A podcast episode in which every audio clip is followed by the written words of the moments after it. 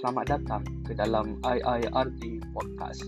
Podcast yang akan membawakan kepada anda semua perbincangan menarik berkenaan solusi Islam, pemikiran dan perbahasan isu semasa.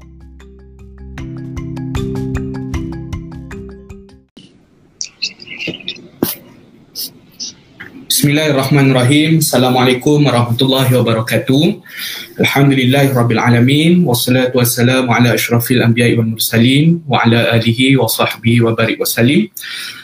Alhamdulillah syukur kehadrat Allah Subhanahu wa taala kita dapat sama-sama berkumpul pada malam ini untuk dalam sesi wacana Palestin kita yang dianjurkan oleh Islamic Institute of Independent Research on Democracy Triple IRD. So uh, walaupun kita uh, dilanda wabak COVID-19, Alhamdulillah kita boleh lagi berkumpul walaupun secara virtual tetapi yang penting adalah input-input yang kita ingin dapat daripada para panel yang kita datangkan khas untuk malam ni.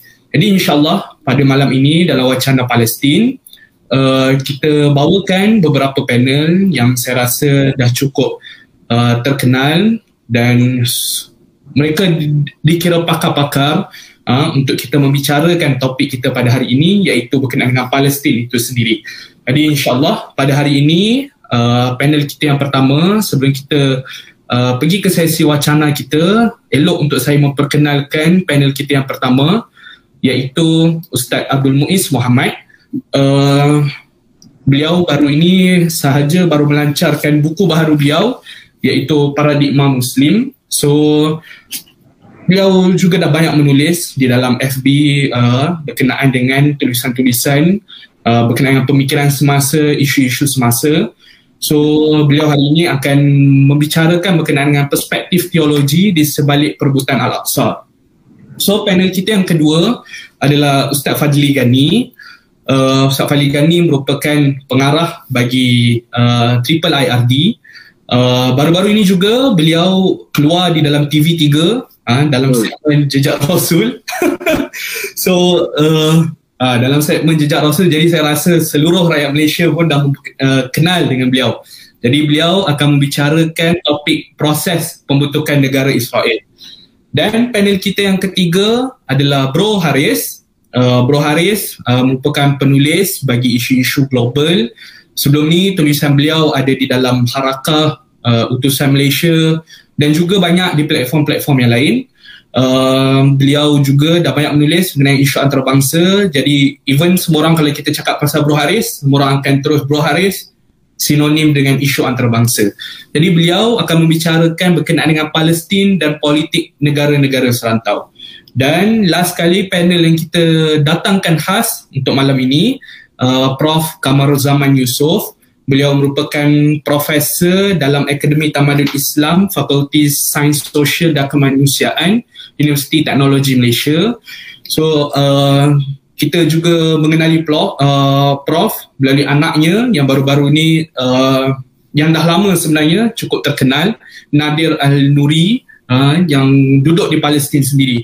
Jadi Prof akan berkongsi uh, berkenaan dengan perang Palestin Israel 2021 dan insyaallah mungkin Prof boleh kongsikan juga uh, keadaan sebenar yang berlaku di sana. Uh, dan saya rasa Prof adalah orang yang terbaik untuk kita berbicara tentang topik ini. Jadi insyaallah uh, sebelum jadi insyaallah kita mulakan dengan panel kita yang pertama iaitu Ustaz Abdul Muiz. Yang akan membicarakan berkenaan dengan perspektif teologi di sebalik perebutan Al-Aqsa Uh, kita harap panel kita untuk memberikan perkongsian bagi sesi round pertama ini selama 30 minit dan kemudian kita akan pergi ke sesi yang kedua. Jadi insyaAllah Ustaz Abdul Muiz kita uh, silakan. Assalamualaikum warahmatullahi wabarakatuh. Bismillah. Wassalatu wassalam ala rasulillah wa ala alihi wa sahbihi wa man wala. Terima kasih pada uh, saudara moderator uh, ahli-ahli panel uh, uh, Bro Haris uh, Ustaz Fadli Ghani begitu juga uh, Prof. Kamarul Zaman. Uh, seterusnya uh, teman-teman uh, penonton yang mengikuti forum kita pada uh, malam ini. Uh, seperti yang uh, telah dinyatakan uh, saya akan membicarakan sedikit sebanyak berkaitan dengan perspektif uh, teologi uh, kepercayaan agama yang uh, menjadi faktor utama kepada perebutan uh, Baitul Maqdis antara tiga agama yang disebutkan sebagai tiga agama langit iaitu uh, Islam, Yahudi dan Kristian. Baik, terlebih dahulu uh, kita perlu memahami bahawasanya sejarah manusia asal usulnya adalah Islam. Allah nyatakan kana nasu ummatan wahidah adalah manusia itu umat yang satu merujuk kepada Islam. Asal usulnya Islam. Dan bila kita uh, telah uh, berpegang dengan uh, pegangan tersebut, maka kita uh, faham sejarah para nabi dan rasul terdahulu mewakili sejarah umat Islam bukan sejarah uh, agama-agama yang ada yang mengatasnamakan nama para nabi dan rasul kemudiannya. Uh, dan begitu juga uh, kita perlu memahami bahawasanya agama Islam yang ditetapkan oleh Allah Subhanahu wa taala menyuruh umatnya supaya berkuasa supaya menguasai dunia dan menetapkan undang-undang yang adil sesuai dengan tugas sebagai khalifah di atas muka bumi. Itu perkara asas untuk kita uh, mengetahui siapa yang berhak untuk menduduki Baitul Maqdis. Baik. Uh, sekiranya kita uh, melihat di dalam uh, teks-teks ajaran Islam iaitu Al-Quran kita akan dapati Allah Subhanahu Wa Taala menyuruh kita supaya menguasai dunia supaya menakluk dunia. Uh, antaranya Allah katakan wa'adallahu allazina amanu minkum wa amilus salihat la yastakhlifannahum fil ard. Uh, ayat ini uh, kita boleh jadikan sebagai contoh Allah memerintahkan ke atas mereka yang beriman dan beramal soleh ha, mereka itu dijanjikan untuk menguasai dunia. Bukan sekadar itu Allah menjanjikan sebelum proses menguasai dunia itu orang-orang beriman pasti akan di, dizalimi, ditindas sebagai ujian dan sebagai latihan kepada mereka. Allah katakan 'alal ladzina stud'ifu fil ard wa naj'alahum a'immah wa naj'alahumul warithin. Allah mahu mengurniakan kepada mereka yang selama ini dibuli, dizalimi ha, supaya mereka menguasai dunia. Itu secara ha, secara asas ha, kefahaman. Jadi bila kita faham uh, agama kita, agama Islam, ha, Allah menyuruh kepada penganut agama Islam untuk menguasai dunia.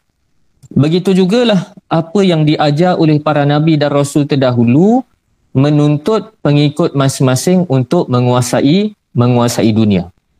Baik untuk menguasai dunia Allah Subhanahu Wa Taala telah uh, menetapkan ada kawasan yang penting untuk dijadikan sebagai uh, paksi pemerintahan dunia. Ataupun dalam erti kata yang lain sesiapa yang menguasai dunia mereka uh, sesiapa yang menguasai kawasan tersebut maka secara logiknya memudahkan mereka menguasai dunia. Ha, kawasan itulah yang disebutkan sebagai Baitul Maqdis di dalam Al-Quran Allah Subhanahu Wa Taala menjelaskan kepentingan Baitul Maqdis secara uh, khususnya di dalam di dalam suratul Isra Allah menyenaraikan beberapa kawasan.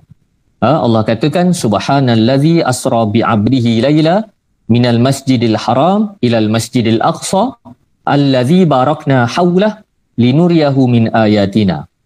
Jadi dalam ayat ini Allah Subhanahu Wa Taala uh, menyebutkan beberapa lokasi penting yang perlu difahami oleh umat Islam, orang-orang beriman di sebalik uh, hikmah peristiwa Isra uh, Nabi sallallahu alaihi wasallam. Iaitu Allah menyenaraikan uh, kawasan minal Masjidil Haram, Masjidil Haram uh, ilal Masjidil Aqsa, Baitul Maqdis Uh, dan kemudian Allah katakan allazi barakna haulah yang kami berkati sekelilingnya. Jadi dalam uh, suratul Isra Allah bukan semata-mata menyebutkan Masjidil Haram dan Masjidil Aqsa tetapi Allah menyebutkan kawasan sekelilingnya pun signifikan juga untuk orang-orang beriman untuk memelihara kawasan-kawasan tersebut. Untuk mengetahui kawasan-kawasan yang uh, yang penting bagi umat Islam, uh, kita boleh refer dalam ayat Al-Quran uh, dalam surah Tin. Allah uh, bersumpah dengan nama buah kemudian dituruti dengan lokasi-lokasi tertentu. Allah katakan watini wazaitun wa turi sinin wa hadzal baladil amin. Demi buah tin dan demi buah zaitun sekiranya kita melihat uh, tafsiran uh, generasi salaful ummah iaitu para sahabat sendiri mereka menafsirkan bahawasanya demi buah tin demi buah zaitun itu merujuk kepada lokasi merujuk kepada lokasi. Ilahnya kerana selepas daripada sebutan buah tin dan buah zaitun itu Allah berturut-turut menyebutkan lokasi. Jadi demi buah tin merujuk kepada kawasan Syam, demi buah zaitun merujuk kepada Baitul Maqdis secara khusus, Waturi Sinin demi Gunung Turusaina merujuk kepada Semenanjung Sinai yang ada di Mesir pada hari ini uh, wahadzal baladil amin merujuk kepada tanah uh, tanah haram ataupun dalam peta dulunya kita fahami sebagai sebagai Hijaz. Jadi uh, berdasarkan uh, dalil-dalil al-Quran yang kita yang kita fahami uh, kita umat Islam disuruh untuk mempertahankan kawasan-kawasan uh, uh, yang khususnya Baitul Maqdis dan untuk memastikan survival Baitul Maqdis itu terjaga, kawasan-kawasan sekeliling pun mesti dipelihara supaya Islam dilestarikan di kawasan-kawasan sekeliling. Kalau kita lihat di dalam uh, hadis berkaitan dengan peristiwa peristiwa uh, Isra Nabi saw, kita juga akan mendapati uh, Nabi diperlihatkan uh, empat batang sungai. Apabila ditanya kepada kepada Jibril sungai apa itu? Maka Jibril menjawab ha, dua sungai yang zahir dan dua lagi sungai yang batin. Ha, sungai yang batin itu merujuk kepada sungai syurga. Sungai yang zahir merujuk kepada sungai uh, sungai uh, Furat sungai Furat sungai Euphrates dan sungai sungai Nil. Dua batang sungai. Dan daripada uh, peristiwa yang cukup uh, yang cukup ben- penting bagi umat Islam selain daripada Allah menyinggahkan Nabi SAW ke Baitul Maqdis bahkan Allah memperlihatkan kepada Nabi sempadan kawasan yang mesti betul-betul dipelihara oleh umat Islam kerana kawasan itu merupakan kawasan umat Islam ha, iaitu kawasan antara Sungai Furat di Iraq dan Sungai Nil. Ini merupakan kawasan besar. Ha, kawasan besar yang perlu kita pelihara dan perlu kita peka cermati apa-apa perkembangan yang berlaku antara sempadan dua batang sungai ini kerana ia merupakan kawasan ha, amanah kepada umat Islam. Baik, itu secara uh, agama kita, agama agama Islam. Dan uh, kalau kita lihat, uh, kalau kita lihat Uh, klaim-klaim yang dikemukakan oleh uh, golongan uh, Zionis mereka uh, mereka mengemukakan klaim yang sama mereka mengemukakan klaim yang sama kalau kita lihat dalam rancangan uh, rancangan The Greater Israel bagaimana plan mereka untuk menubuhkan Israel Raya, ha, kawasan yang besar, mereka turut menyasarkan kawasan yang membabitkan sempadan antara Sungai Furat dan Sungai Nil. Ini kita boleh lihat dalam lakaran uh, bendera Zionis bagaimana uh, ada dua garisan melintang di atas dan di bawah. Uh, dua garisan melintang itu merujuk kepada uh, dua batang sungai iaitu Sungai Furat dan Sungai Nil.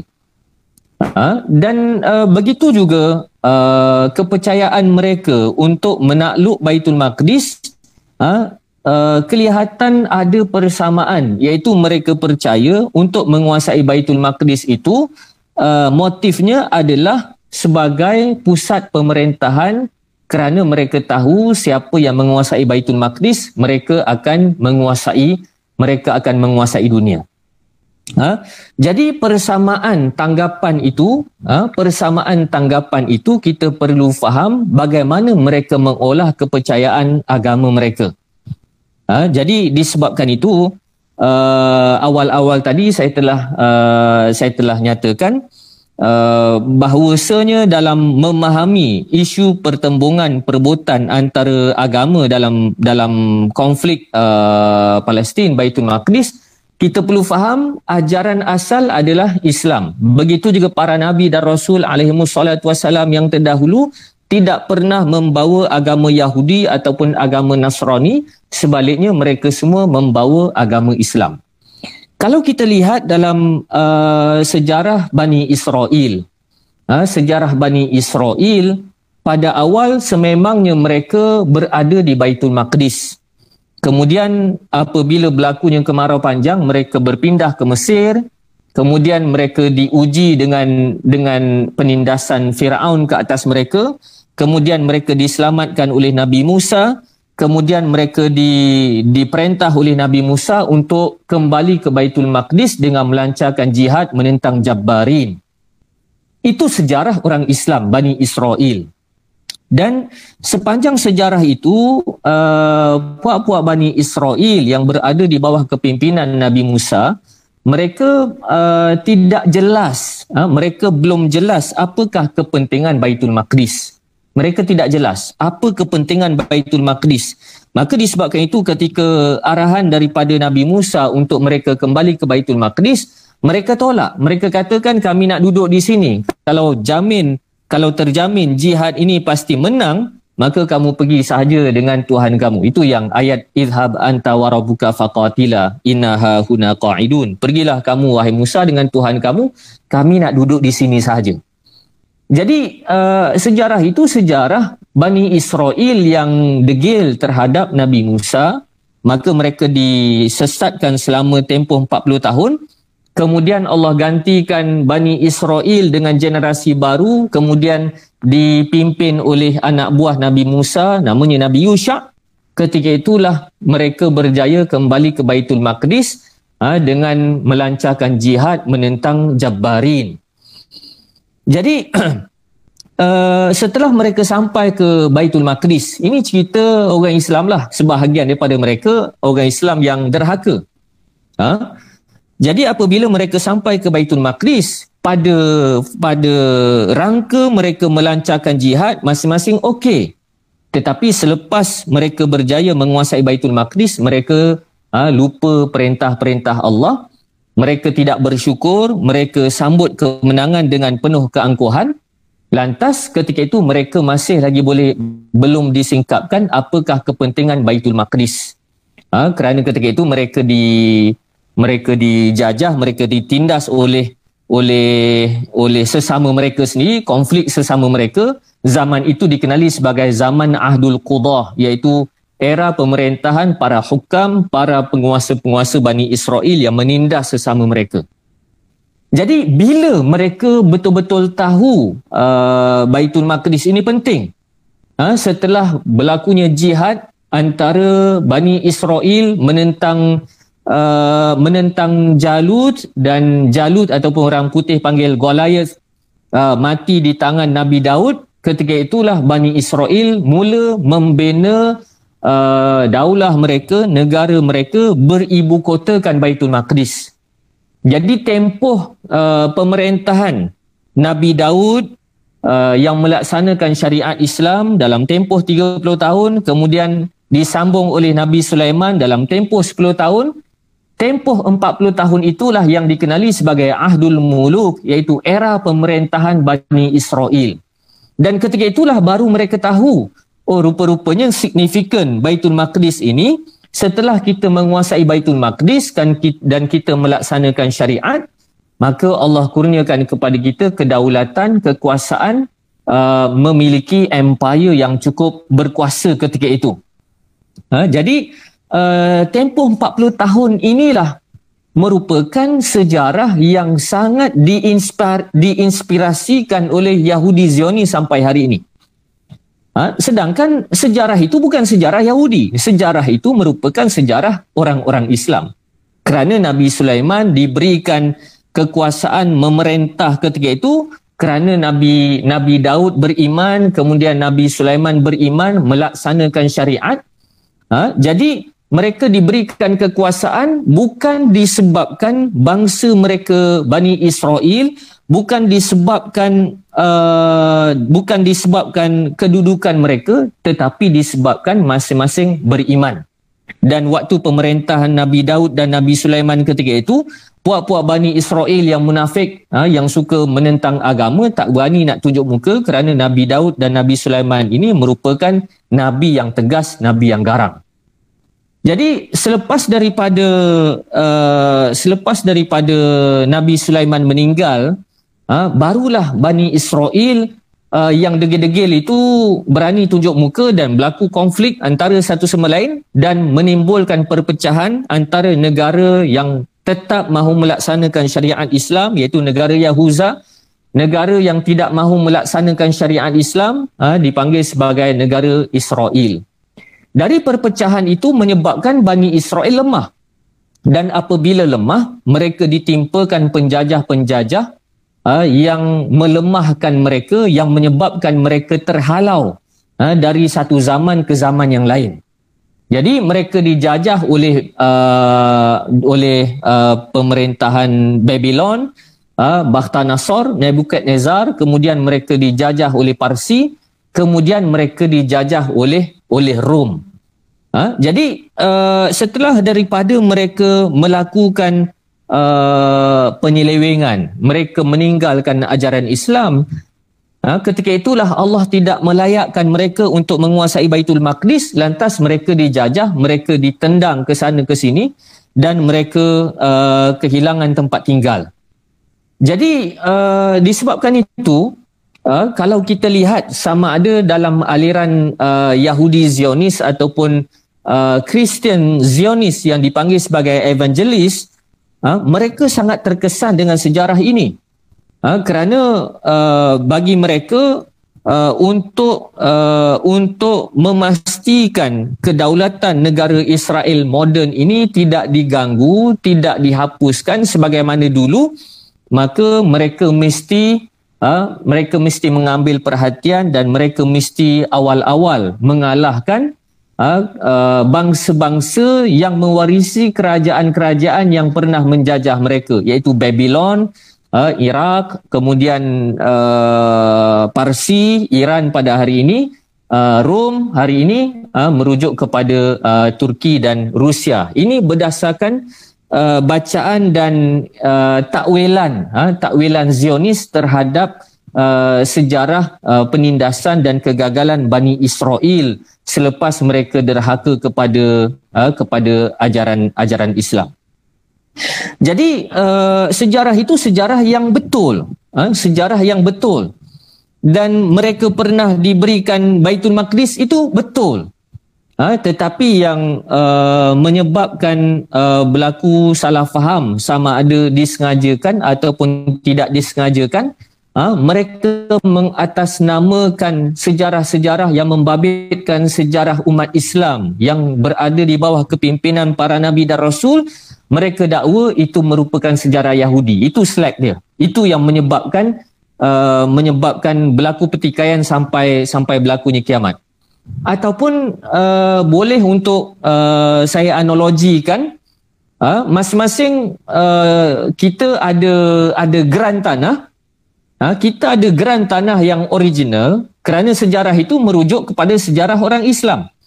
Ha? Mereka pula, mereka photostate geran tanah kita mereka uh, mereka uh, meniru sejarah-sejarah kemudian mereka mendakwa sejarah umat Islam itu sebagai sejarah Yahudi. Jadi disebabkan itulah berlaku pertikaian dan perbalahan dan seakan-akan bacaan mereka terhadap kepentingan Baitul Maqdis ini seakan-akan sama dengan kita orang Islam. Kita nak Baitul Maqdis, mereka pun nak Baitul Maqdis kita faham ha, sesiapa yang menguasai Baitul Maqdis mereka akan menguasai dunia puak-puak Zionis pun faham siapa menguasai Baitul Maqdis mereka akan menguasai dunia kita faham kawasan yang mesti ha, dipelihara bukan semata-mata Baitul Maqdis tetapi dari Sungai Furat hingga Sungai Nil mereka pun mendokong uh, mendokong kepercayaan tersebut. Ha, sebab apa? Sebab mereka photostate ha, sejarah umat Islam yang terdahulu kemudian mereka mendakwa itu merupakan sejarah kami. Sedangkan Nabi Daud tak pernah ajar agama Yahudi dan Nabi Sulaiman tidak pernah ajar agama uh, agama Yahudi. Maka disebabkan itu kalau kita lihat perlambangan uh, Zionis uh, kita akan dapati mereka uh, mereka mengguna pakai uh, mereka mengguna pakai uh, lambang-lambang para nabi dan rasul terdahulu sebagai contoh Uh, bintang enam bucu itu uh, bintang enam bucu merujuk kepada Star of David kan? Lambang bintang Nabi Daud. Begitu juga agenda mereka menakluk uh, Baitul Maqdis itu kerana antaranya mereka mahu membina kuil Nabi Sulaiman Solomon Temple. Sedangkan pada uh, pada fakta yang kita fahami dalam al-Quran semua nabi dan rasul membawa ajaran Islam. Bahkan istilah Israel, uh, istilah Israel yang merujuk kepada Nabi Yaqub, Allah menjelaskan uh, sebelum Nabi Yaqub meninggal, Nabi Yaqub berpesan kepada anak beranak mereka, anak beranak dia, fala tamu fala tamutunna illa wa antum muslimun. Jangan kamu semua mati melainkan dalam keadaan Islam. Jadi uh, faktor itulah yang menjadi pendorong kepada kenapa apa yang kita nak puak-puak Yahudi nak juga sebab mereka exploit sejarah uh, sejarah orang Islam. Baik, maka uh, untuk menjelaskan uh, kedudukan tersebutlah hikmah Allah Subhanahu Wa Taala memperuntukkan kepada Nabi kita Muhammad sallallahu alaihi wasallam peristiwa Isra untuk menjelaskan bahawasanya bumi Baitul Maqdis ini adalah bumi sesiapa yang mengikuti Muhammad sallallahu alaihi wasallam. Ha, jadi kalau uh, kalau kita uh, nak bahas dari sudut kelayakan menguasai Baitul Maqdis, menduduki Baitul Maqdis, jalan penyelesaian uh, antara Islam dan Yahudi, kalau betul-betul Yahudi itu betul-betul nakkan Baitul Maqdis, mudah sahaja suruh mereka masuk Islam. Bila mereka masuk Islam, ha, secara automatik mereka ada hak untuk menguasai Baitul Maqdis. Kerana Bani Israel terdahulu, mereka menguasai Baitul Maqdis bukan atas nama bangsa mereka Bani Israel, tetapi atas faktor kerana mereka Islam dan beriman. Begitu juga undang-undang peraturan yang telah ditetapkan oleh Allah sehingga pada hari ini, sesiapa yang beriman, sesiapa yang uh, beramal soleh, mereka itulah yang akan mendapat kelayakan uh, menguasai menguasai Baitul Maqdis. Baik. uh, dari satu sudut yang lain, kalau kita lau salam kalau dalam kitab mantik, kalaulah kita menerima kononnya uh, Baitul Maqdis itu, Al-Aqsa itu diserahkan kepada Bani Israel, kepada kelompok Bani Israel. Yahudi pada hari ini pun keaslian mereka sebagai Bani Israel pun menjadi pertikaian. Ha, menjadi pertikaian. Maka disebabkan itu antara kajian yang uh, kajian yang agak uh, agak menarik uh, ditulis oleh Arthur Costa tahun 1976 dia tulis uh, satu buku The 13th Tribe. Uh, kabilah yang ke-13 dan dalam buku itu menjelaskan bahawasanya Yahudi yang ada pada hari ini bukan DNA Bani Israel. Bukan DNA Bani Israel dan berdasarkan uh, biblical account uh, menjelaskan bahawasanya 10 daripada 12 kabilah Bani Israel telah pun hilang seawal daripada 722 uh, 722 sebelum Masihi uh, sewaktu mereka dijajah oleh penjajah-penjajah yang telah disebutkan tadi. Jadi kalau nak disebutkan uh, Baitul Maqdis diserahkan kepada Bani Israel, uh, boleh sahaja kita persoalkan apakah Bani Israel Yahudi pada hari ini uh, DNA-nya adalah DNA yang sama bangsa dengan Bani Israel yang merujuk kepada keturunan Nabi salatu wassalam. Jadi itu uh, dari sudut uh, perbandingan antara, antara kepercayaan uh, kita dan kepercayaan Uh, puak-puak uh, Yahudi.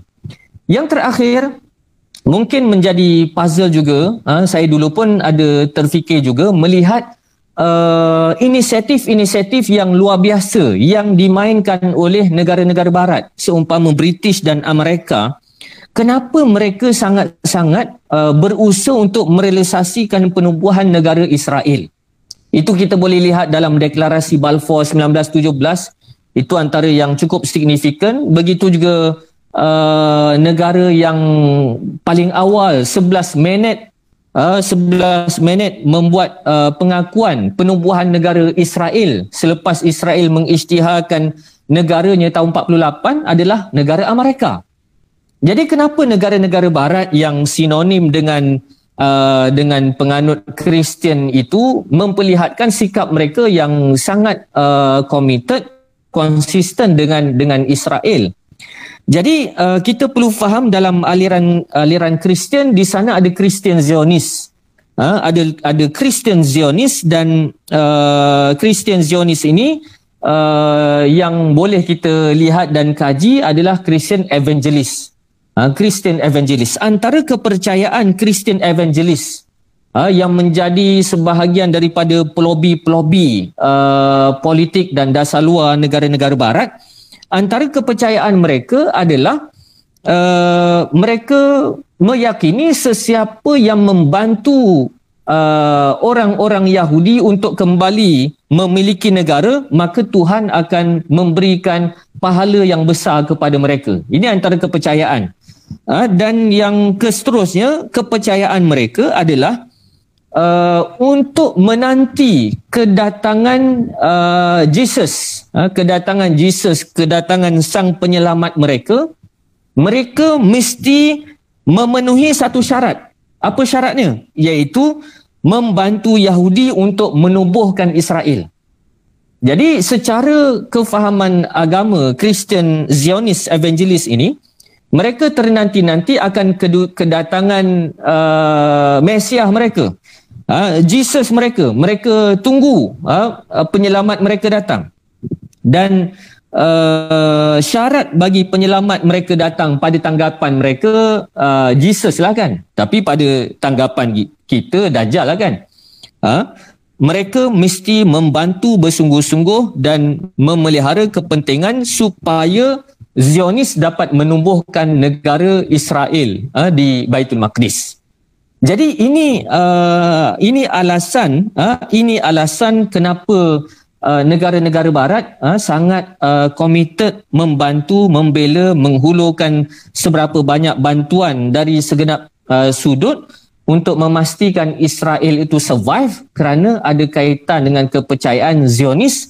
Bukan Zionis Yahudi tetapi di sana juga ada Zionis ada Zionis uh, Christian dan uh, kalau kita lihat dalam dalam keterangan-keterangan dari dari uh, padri-padri mereka begitu juga ada yang disebutkan oleh oleh uh, duta Amerika ke Israel uh, memang mereka mengakui bahawasanya uh, dasar luar uh, dasar luar Amerika bergantung juga dengan takwilan-takwilan uh, takwilan-takwilan uh, Bible mereka terutamanya berdasarkan Book of Revelation uh, yang memberi kepentingan kepada penubuhan uh, negara Israel.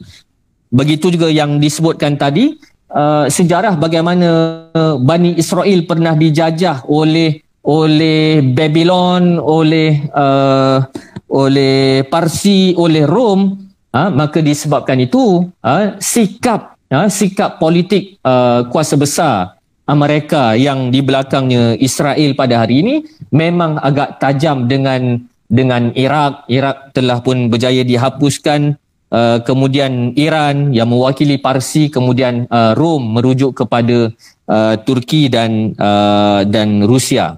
Uh, jadi uh, perkembangan ini kita boleh simpulkan sebagai pertembungan religio uh, political eh boleh disebutkan begitu. Iaitu bukan semata-mata masalah Baitul Maqdis ni kena pertahankan Baitul Maqdis sebab kiblat yang pertama sebab bumi Isra sebab bumi para nabi dan rasul.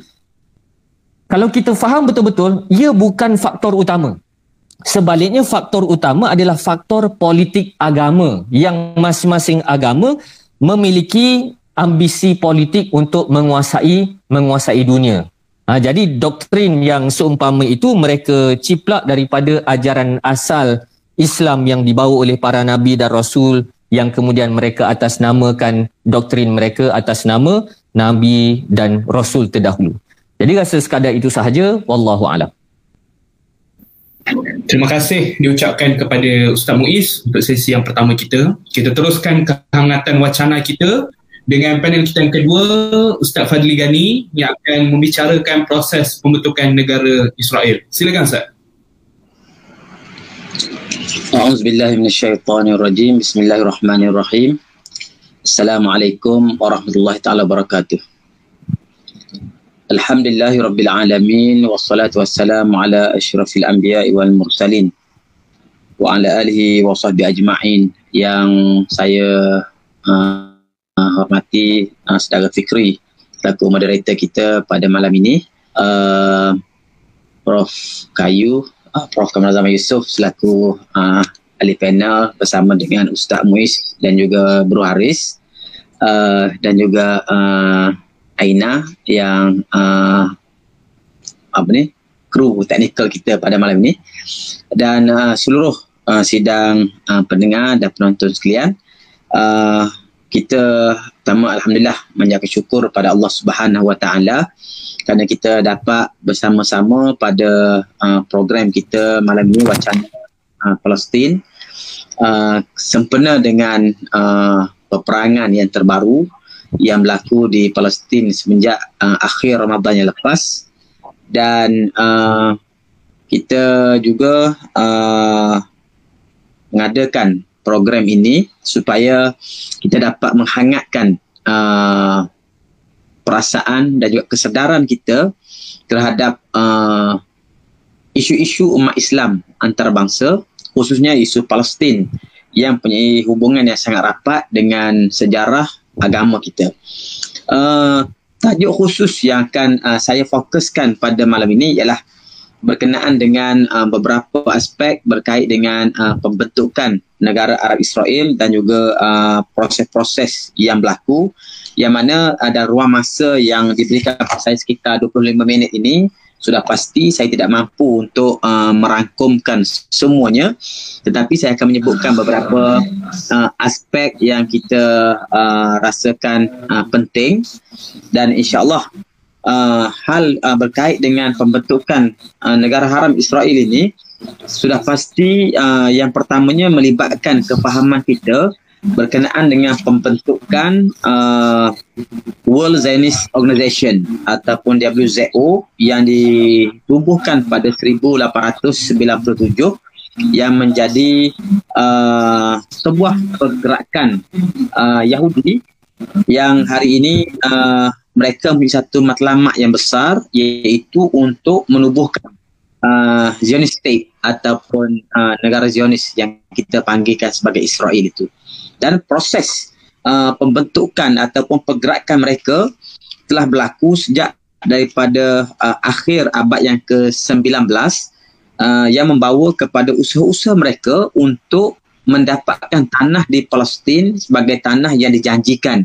Uh, promised land yang mereka sebut itu untuk uh, mereka membentuk negara uh, Israel. Mereka telah mengadakan beberapa siri rundingan uh, ataupun uh, cuba mempengaruhi Sultan Abdul Hamid iaitu uh, khalifah pada masa itu untuk membolehkan mereka mengambil sejumlah uh, ataupun sebahagian bertanah uh, di Palestin dijadikan uh, tapak negara uh, Israel dan uh, sebagaimana kita sudah maklum Sultan Abdul Hamid telah menolak hal ini walaupun ditawarkan dengan uh, pembiayaan terhadap hutang-hutang Osmaniyah yang agak besar ketika itu dan uh, kesan besar daripada penolakan itu ialah berlakunya gerakan uh, menjatuhkan uh, ataupun memakhzulkan Sultan Abdul Hamid sebagai khalifah yang berlaku pada tahun 1909. Uh, Kemudian yang kedua, selepas daripada uh, proses awal itu uh, sebenarnya uh, siri-siri peperangan uh, yang kita sebut sebagai perang dunia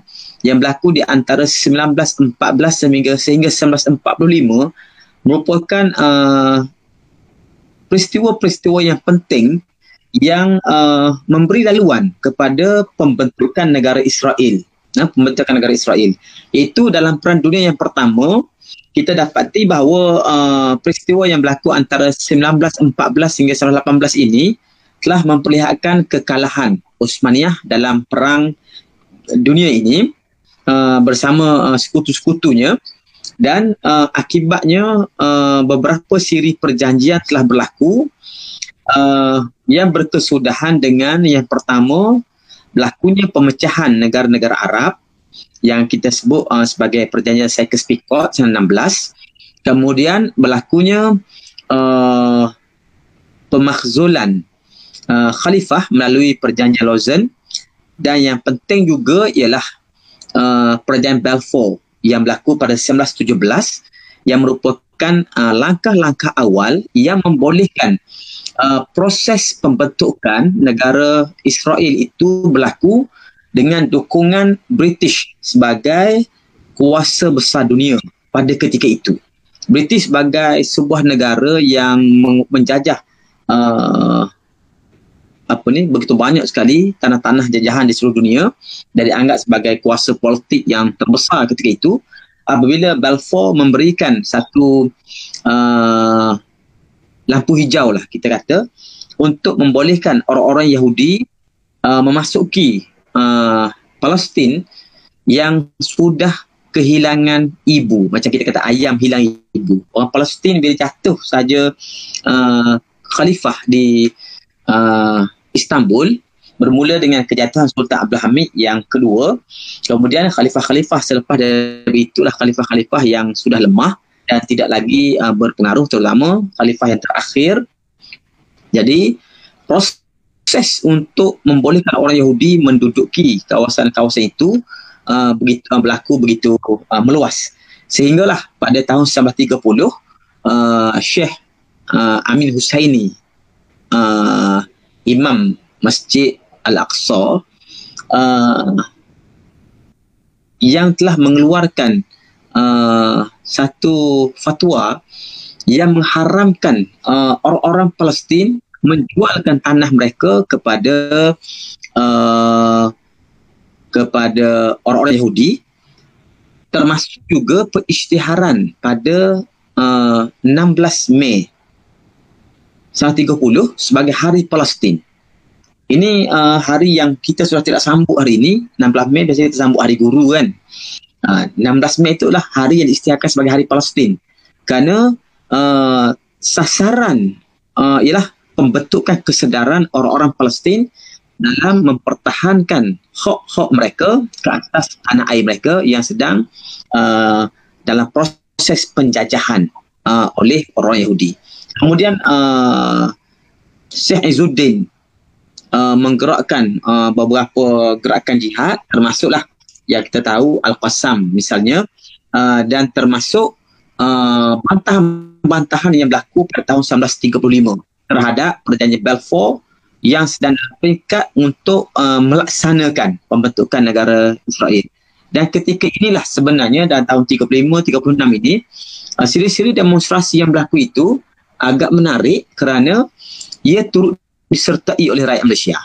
Uh, ini satu uh, yang agak menarik kerana dalam peristiwa tahun 36 ni, salah seorang rakyat Malaysia itu uh, Profesor Dr. Burhanuddin Al-Helbi uh, uh, yang ketika itu sedang belajar di India telah pergi ke Palestin menyertai uh, bantahan ini. Dan akibat daripada penyertaan beliau itu, beliau telah uh, ditangkap oleh British dan uh, dipenjara di Palestin empat bulan. Ha? Jadi uh, ini adalah uh, antara legasi perjuangan orang Melayu dalam mempertahankan tanah dan hak orang Palestin terhadap uh, daripada dijajah.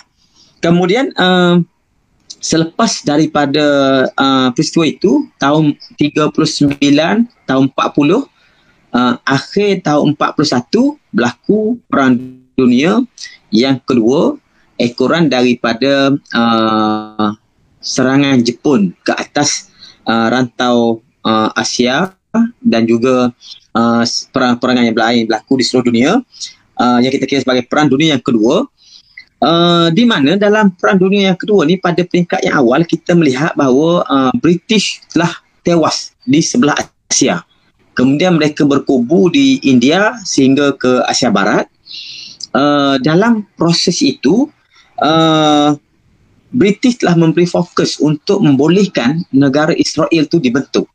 Dan uh, dalam uh, peristiwa ini kita dapati antara tahun 45 sehingga tahun 48. Itu tahun-tahun yang paling kritikal kerana ketika itulah uh, British uh, cuba mendapatkan uh, pengiktirafan dan uh, mengisytiharkan pembentukan negara Israel pada 14 Mei tahun 1948.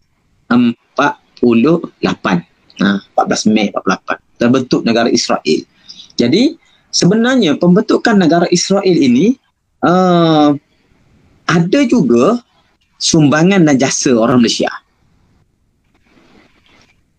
Kerana uh, ketika uh, berlaku Perang Dunia Kedua, sebahagian daripada uh, pembesar-pembesar ataupun anak-anak mereka yang dipilih oleh uh, British untuk menyertai uh, latihan uh, pegawai ketenteraan British di uh, Rawalpindi ataupun uh, Sandhurst uh, di Military College uh, di sana. Uh, kita dapati ada beberapa orang uh, yang uh, agak ternama antaranya Jeneral uh, Ismail Ibrahim bekas Panglima Angkatan Tentera uh, Tun Husion dulu kenal sebagai Captain Husion bekas Perdana Menteri uh, yang belajar di sana uh, mewakili uh, askar timbalan setia Johor. Jadi dalam proses itu walaupun kemudian disertai oleh Tengku Mahmud Mahyudin dan sebagainya uh, dalam pergerakan uh, orang-orang Melayu di India untuk merancang uh, gerakan-gerakan uh, bagi menghalau Jepun di tanah Melayu British dalam masa yang sama itu mengaturkan pergerakan-pergerakan tentera untuk membolehkan mereka berkubu di kawasan Palestin dan uh, mempertahankan kepentingan-kepentingan British ataupun in bracket kepentingan Israel dalam proses pembentukan itu. Dan salah seorang pegawai yang bertugas di Palestin pada tahun uh, selepas Perang Dunia itu ialah Tung Sion. Saya uh, menggarisbawahkan uh, peranan ini kerana uh, saya melihat ini adalah satu dosa yang sangat uh, memalukan bagi orang Malaysia. Walaupun kita katakan dia berkhidmat sebagai tentera British tidak ada sebab yang uh, apa ni kita katakan uh, boleh diterima. Untuk seorang orang Islam lebih lagi orang Melayu berkhidmat dengan tentera British di Palestin pada tahun 45-48 di sekitar tahun itu melainkan satu sahaja tujuannya ialah untuk memudahkan proses pembentukan negara Israel yang akhirnya berjaya dibentuk pada tahun 1948. Baik, uh, pembentukan negara Israel yang uh, begitu tragis dalam sejarah orang Palestin itu uh, sebenarnya tidak terhenti dengan pembentukan itu kerana negara Israel awal itu sebagaimana kita terlihat pada uh, peta-peta yang telah viral Uh, bagaimana berlakunya perubahan-perubahan uh, kawasan ataupun jajahan uh, apa ni Israel daripada sebuah wilayah yang kecil uh, mereka melibatkan sekitar 35% tanah uh, Palestin. Kemudian berlaku uh, proses-proses pengembangan sehingga akhirnya orang-orang Palestin hanya tinggal dua kawasan saja sekarang iaitu kawasan tebing barat yang terletak uh, Baitul Maqdis dan juga uh, sebenarnya Gaza dan Gaza yang uh, bersempadan dengan Sinai. Dua kawasan itu sahaja yang uh, berbaki. Sedangkan uh, dahulunya uh, orang-orang Israel hanya uh, terfokus kawasan dia di kawasan uh, Tel Aviv uh, ataupun Tel Aviv lah kita sebut sekarang ni kawasan yang kecil saja. Adapun kawasan yang besar itulah kawasan orang Palestin pada peringkat yang pertama. Sekarang ni selepas beberapa siri uh, keganasan uh, penindasan dan juga uh, penjajahan uh, mereka telah uh, menghalau orang-orang Palestin secara berperingkat-peringkat akhirnya keadaan yang ada sekarang uh, berlaku uh, keadaan itu sebenarnya uh, berlaku kerana uh, selepas daripada pembentukan negara haram Israel antara langkah besar yang dibuat oleh orang-orang uh, Yahudi ialah mereka menubuhkan uh, apa ni sebuah pasukan yang kononnya yang disebut sebagai pasukan pertahanan Israel. Uh, pasukan Israel itu yang memberi uh, laluan kepada uh, semua rakyat Israel untuk menjadi tentera lah kita kata dan mereka uh, bergerak sebagai pengganas di uh, tanah Palestin itu dengan tiga sasaran besar. Itu yang pertama untuk meluaskan sempadan Israel apa saja mereka buat menghalau, membunuh dan sebagainya sehingga mereka boleh meluaskan sempadan Israel. Yang kedua, uh, tekanan-tekanan secara ketenteraan dan keganasan yang mereka lakukan dengan maksud untuk memaksa supaya orang-orang Arab, negara-negara Arab yang berada sekeliling uh, kawasan Palestin itu mengiktiraf kewujudan negara Israel sebagai sebuah negara yang uh, sah dari segi undang-undang. Dan yang ketiga, mereka uh, mewujudkan pasukan pertahanan Israel ini sebagai pengganas dengan tujuan untuk mengusir uh, pelarian-pelarian ataupun orang-orang Palestin. Orang Palestin itu daripada perkampungan mereka bila dijajah mereka berundur berundur akhirnya dia bermaksud untuk mengusir supaya orang Palestin keluar sepenuhnya daripada uh, wilayah uh, Palestin. Sebab itulah bila kita mendengar ada orang Malaysia mencadangkan lah apa kan tinggalkanlah saja negeri Palestin pergi duduk negeri lain dan kita boleh hidup senang lenang. Apa pasal nak pertahankan Palestin? Sebenarnya itulah objektif yang disasarkan oleh pasukan pertahanan Israel untuk memastikan semua pelarian Palestin diusir daripada bumi Palestin biar mereka duduk negeri lain. Nah ini antara uh, tiga sasaran besar yang menyebabkan uh, pasukan pertahanan Israel ataupun Israel uh, Defense uh, Front ini diwujudkan untuk uh, membolehkan mereka menguasai tanah-tanah orang Palestin secara berperingkat dengan pengiktirafan terhadap uh, kewujudan negara haram itu. Kemudian uh, dalam tempoh itu juga sebenarnya antara strategi besar yang dibuat oleh orang Yahudi ialah menubuhkan pasukan uh, perisik rahsia Mossad. Yang mana pasukan perisik rahsia ini uh, memainkan peranan untuk menghapuskan uh, tokoh-tokoh yang uh, memimpin pergerakan-pergerakan pembebasan yang berlaku di bumi Palestin.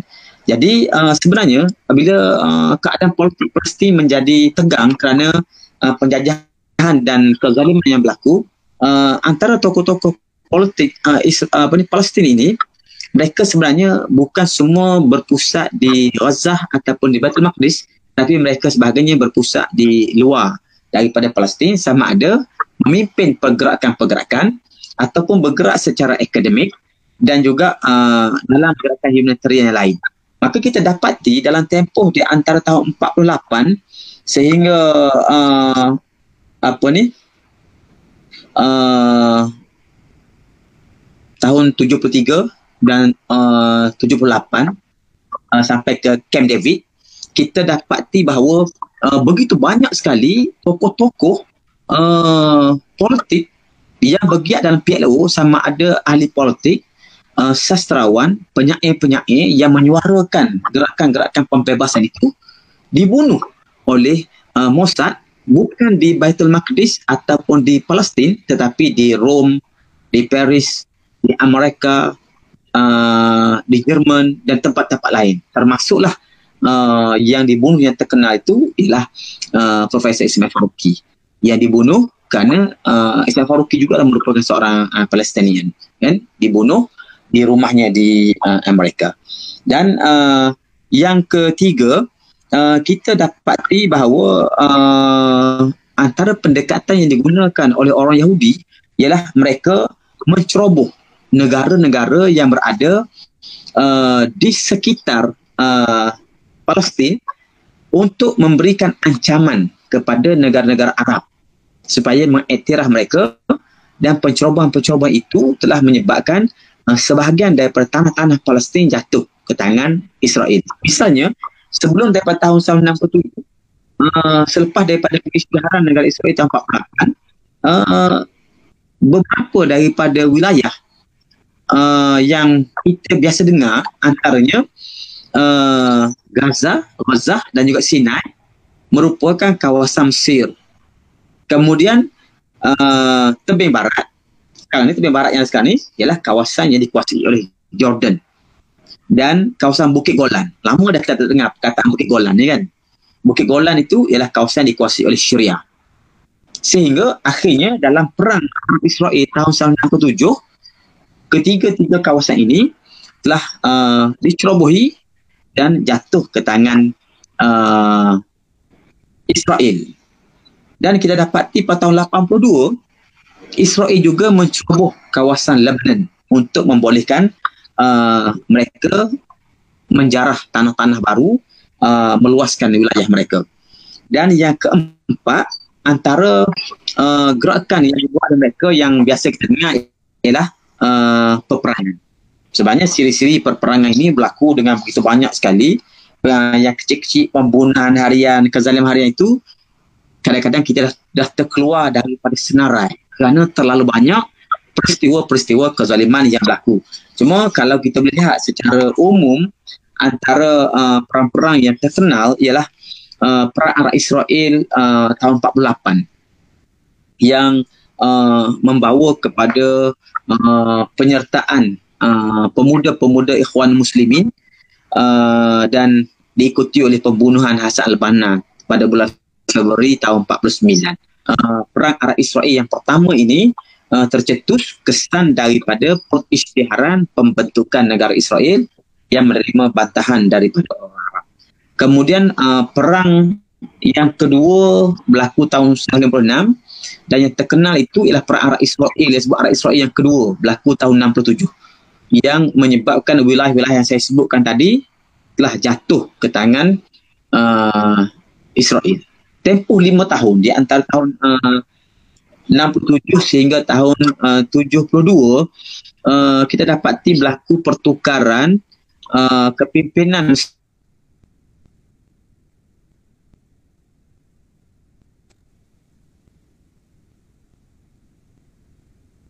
Nasir kepada Anwar Sadat. Sorry zaman Nasir uh, Bani uh, yang mana dalam uh, gerakan disusun uh, oleh Zaman Nasir kemudiannya uh, usaha yang dibuat ialah untuk menarik sokongan orang-orang uh, Arab dan juga uh, mengatukan gerakan serentak bagi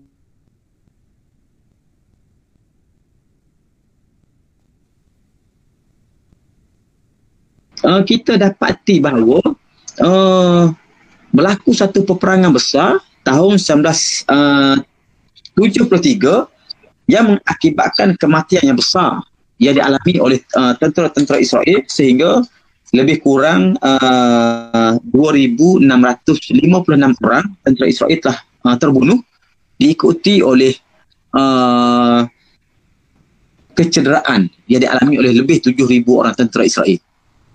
Dalam uh, serangan ini, uh, Israel secara moral uh, dia telah kalah kerana berlaku serangan serentak oleh Mesir dan juga uh, Syria uh, dan juga Jordan yang menyebabkan uh, Israel kehilangan begitu banyak kepentingannya dan membawa kepada uh, perjanjian Camp David.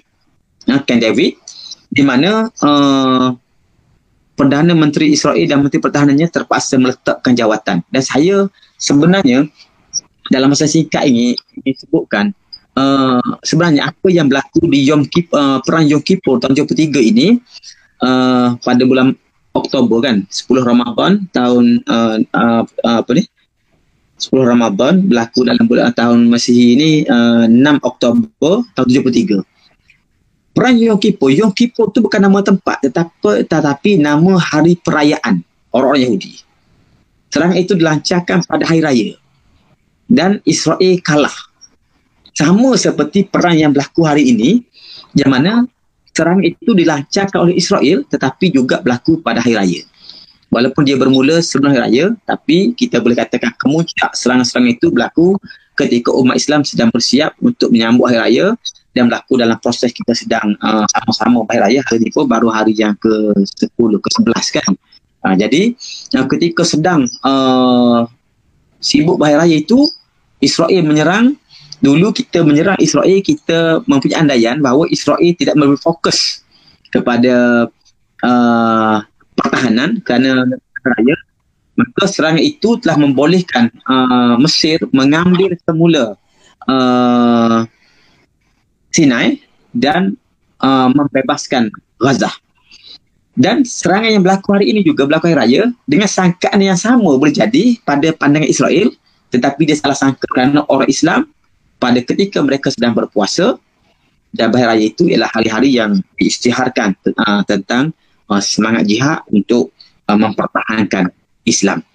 Uh, jadi siri-siri perpegangan itu selain daripada Arab itu uh, tahun 73, kemudian yang terkenal juga tahun 1982 uh, yang mana berlaku penaklukan terhadap Lebanon dan juga uh, Syam Rasyatilah. Peristiwa-peristiwa uh, besar itu berlaku. Dan uh, terakhir sekali saya nak sebutkan dalam masa 5 minit ini uh, secara ringkas-ringkas. Uh, satu lagi perang yang uh, bukan perang tapi satu peristiwa yang penting juga berlaku pada 21 Ogos tahun 69 iaitu uh, pembakaran Masjid Aqsa. Tahun 69 21 Ogos 69 yang menyebabkan pembakaran itu telah mendorong uh, pemimpin-pemimpin umat Islam di seluruh dunia mengadakan satu uh, persidangan di Rabat Maghribi yang uh, membawa kepada penubuhan OIC. OIC itu tertubuh kerana uh, kesedaran untuk mempertahankan Palestin.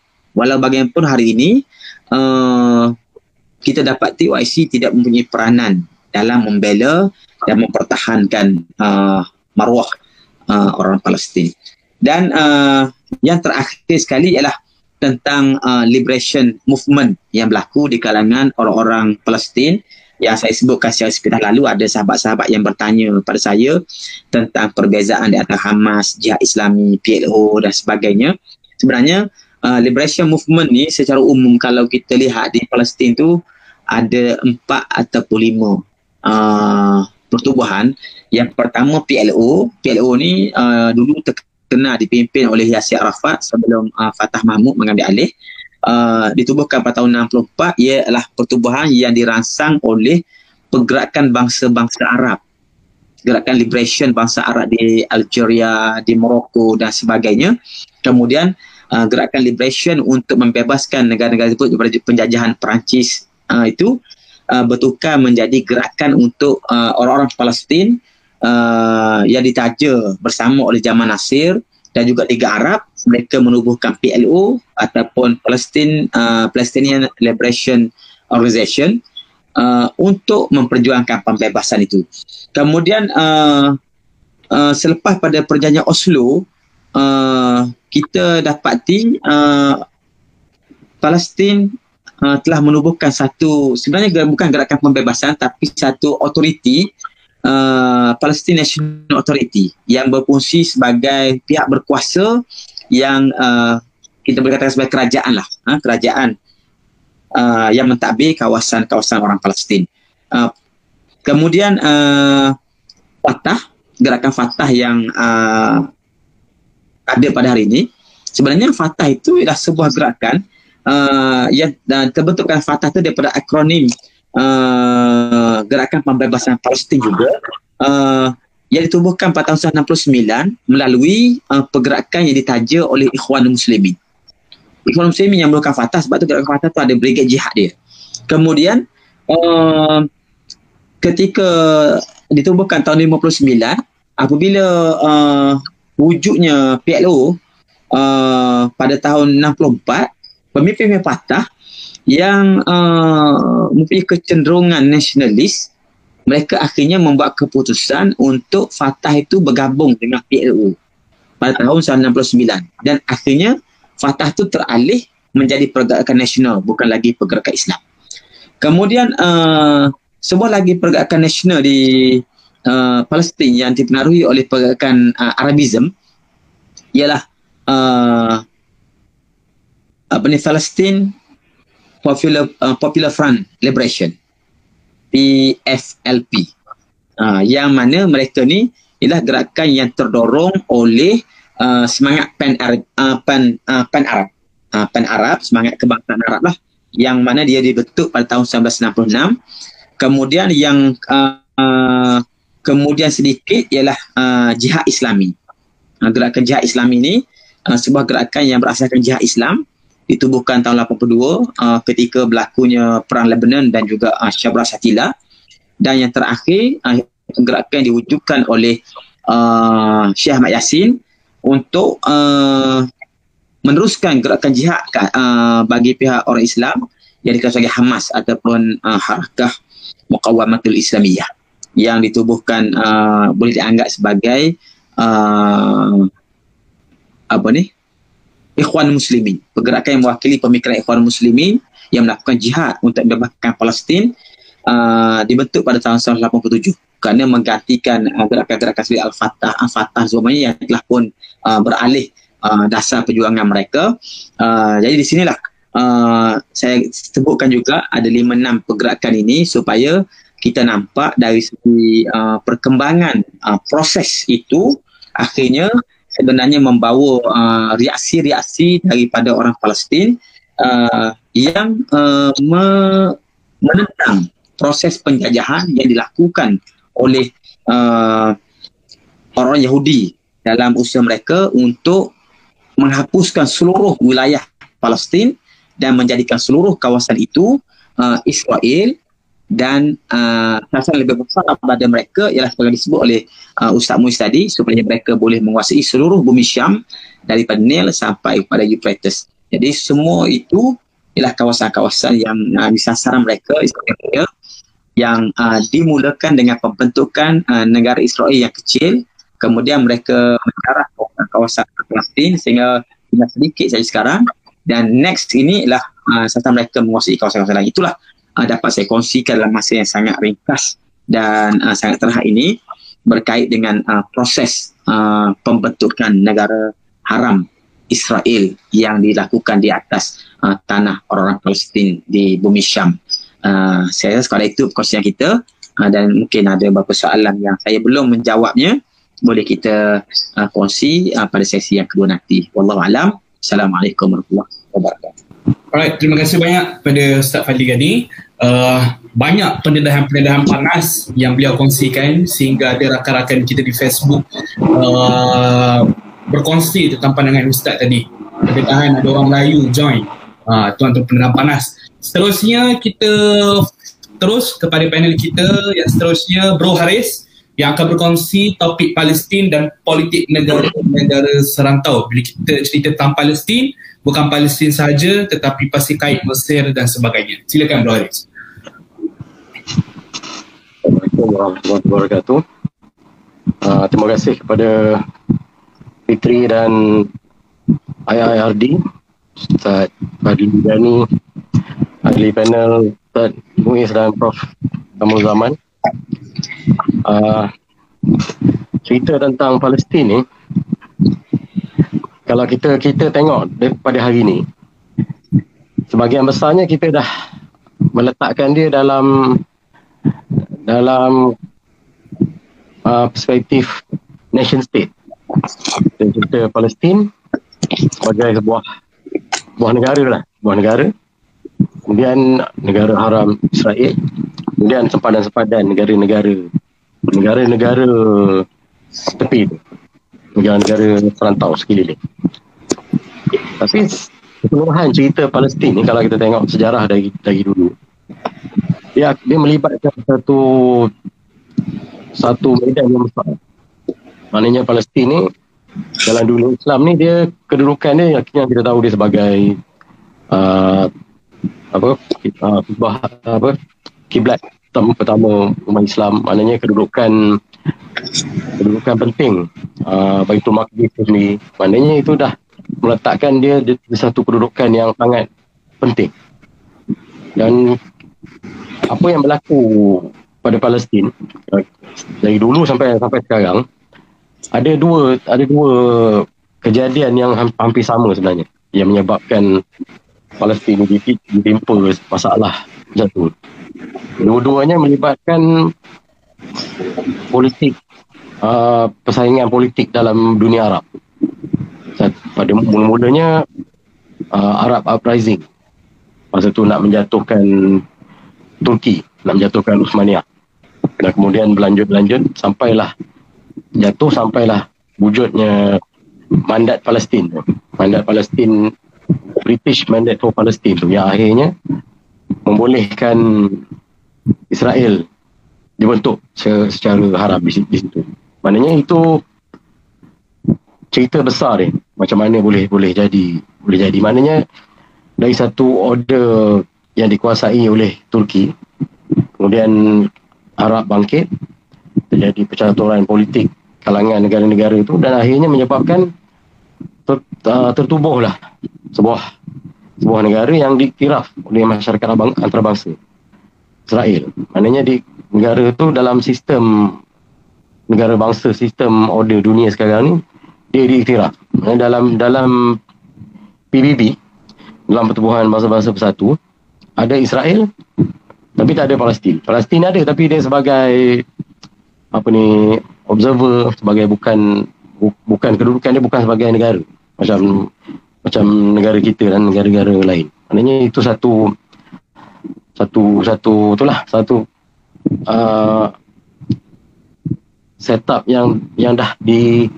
yang dah yang, yang dah dikukuhkan dalam sistem antarabangsa ni. Maknanya dia dah berlaku dengan segala proses kejatuhan Semania ada mandat, kemudian ada penubuhan negara direstui oleh kuasa luar oleh oleh Britain masa tu sampailah terjadi uh, negara haram tu ditubuhkan. Mana cerita negara serantau ni itu itu satu yang yang mula-mula yang yang sampai menyebabkan boleh boleh hilangnya Palestin dari peta dunia ni. Kemudian bila tertubuhnya Israel tu pada berlaku pertembungan-pertembungan dari, dari Palestin tu pada masa mula-mula tu kalau, kita kita tengok sejarah eh, uh, kumpulan-kumpulan Islam yang yang kita tengok hari ni. Ada Hamas ada Jihad Islami dan sebagainya. Yang ni semua di, ditubuhkan pada 1980-an ada 81, 82, 80, 87 maknanya itu tempoh penubuhan kumpulan-kumpulan ni. Tapi sebelum tu lagi dah ditubuhkan PLO Maksudnya ada ada Fatah. Masa tu uh, suasana dunia masa tu lain. Ada pertemuan dia boleh kita boleh kita katakan lebih lebih agak lebih global agak melibatkan dan tapi kebaikan sebagian besarnya dia melibatkan kumpulan-kumpulan kiri baik sebab macam Fatah ni Fatah ni sebenarnya dia secara secara nominal je lah asal usulnya dia sebuah pertubuhan yang berhaluan kiri. Dan dia ahli ahli sosialis international sebenarnya Fatah ni. Ini sebuah kumpulan yang berhaluan kiri. Tapi dah berlaku macam-macam dah berlaku Oslo dan sebagainya dia dah jadi seperti apa yang kita nampak sekarang ni sebagai sebagai satu nasionalis nasionalis sekular yang macam tu je lah maknanya kedudukan dia masa tu. Dan dalam dalam Fatah ni Fatah, PLO apa semua ni ditubuhkan dengan melibatkan banyak banyak negara lain. Dan dan sejarah dia melibatkan negara-negara sekeliling. Macam PLO secara tak rasminya ditubuhkan di Kuwait. Masuklah uh, Fatah ditubuhkan secara tak rasminya di Kuwait. Masa tu uh, ada pemimpin yang yang yang bekerja di sana Maknanya itu peranan negara negara-negara Arab yang lain dalam dalam perjuangan Palestin sebelum timbulnya Hamas, Fatah sebelum terlibatnya Iran semua. Dan masa itu PLO sejak uh, sepanjang 70-an 80-an PLO negara apa kumpulan yang paling utama dalam perjuangan Palestin. Yas, Yasir Arafat masa tu kan yang image dia sampai sampai sekarang di, diingati tu itulah asal asal perjuangan Palestin yang paling-paling dikenali. Masa tu pada uh, perjuangan masa tu uh, kuat dia punya dia punya identiti key dia. Selain PLO ada ada bawah sekali bawah dengan PLO ni ada PFLP yang disebut Ustaz Fadli tadi. PFLP ni kumpulan kiri yang terlibat dalam kegiatan-kegiatan uh, disebut sebagai kegiatan teroris. Maknanya dia terlibat uh, merampas kapal terbang dan sebagainya.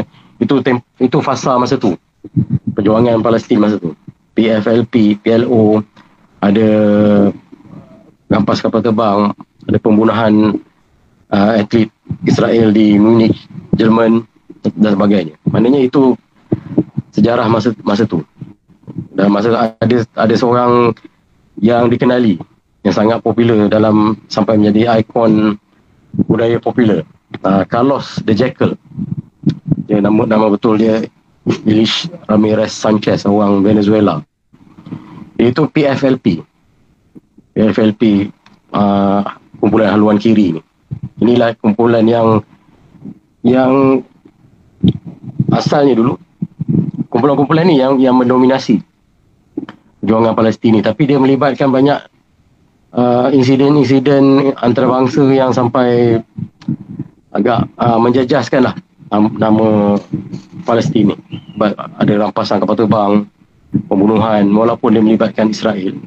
Tapi ialah disebabkan media masa tu disebabkan uh, dominasi barat dan sebagainya. Jadi dia benda tu makin di, dilihat sebagai uh, susah nak diteruskan. Kemudian ada operasi operasi balas oleh Israel pembunuhan yang seperti yang disebut tadi kan?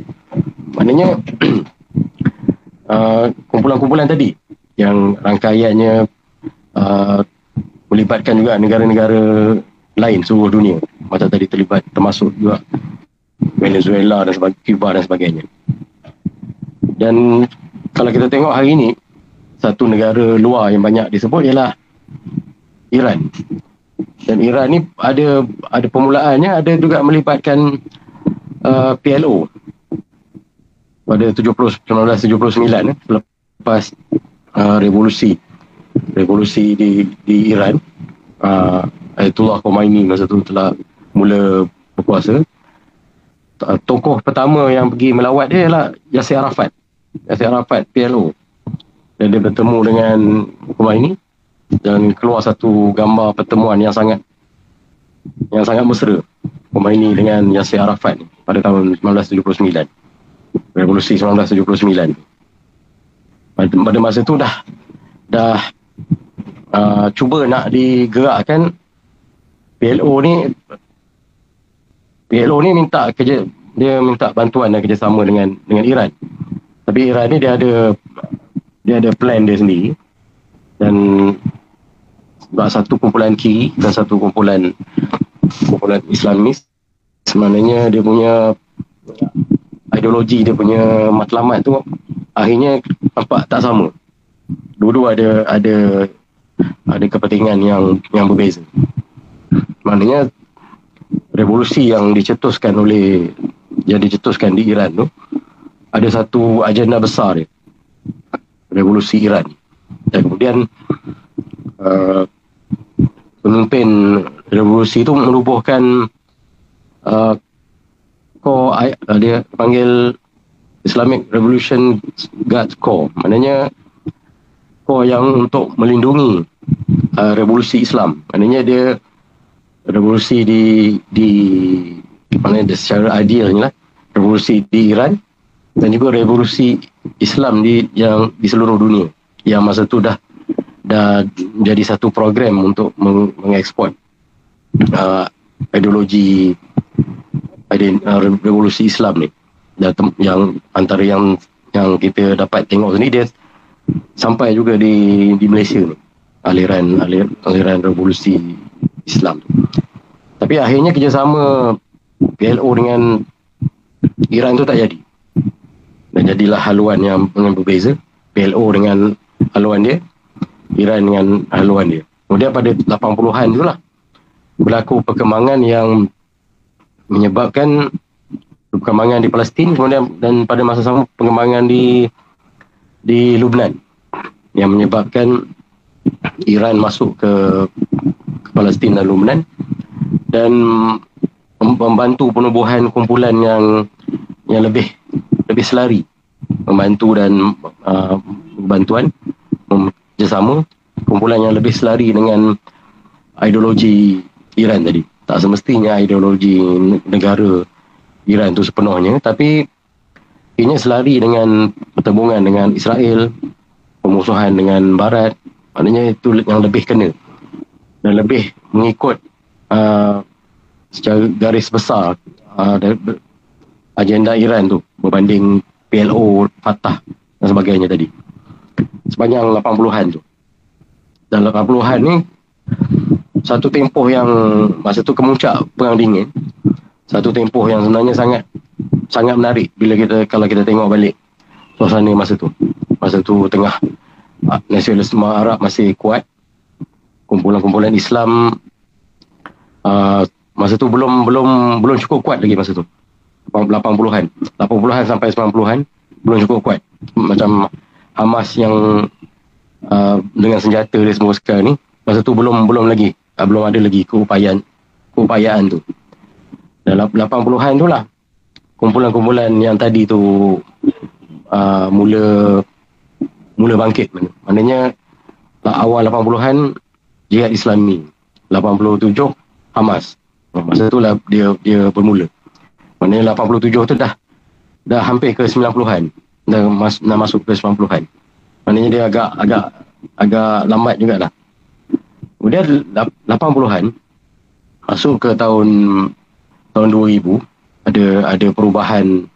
Kalau di 2001 tu ada berlaku uh, serangan di Amerika Syarikat 911 masa tu dah berlaku satu satu tekanan pada kumpulan Islam ni dan dan dapat satu satu kelebihan kepada Israel kepada dapat menggunakan wacana war on terror tadi. Maknanya kumpulan-kumpulan yang nampak boleh disebut sebagai militan boleh disebut sebagai teroris maknanya kumpulan-kumpulan tu termasuk kumpulan Islam tadi lah Hamas apa semua ni.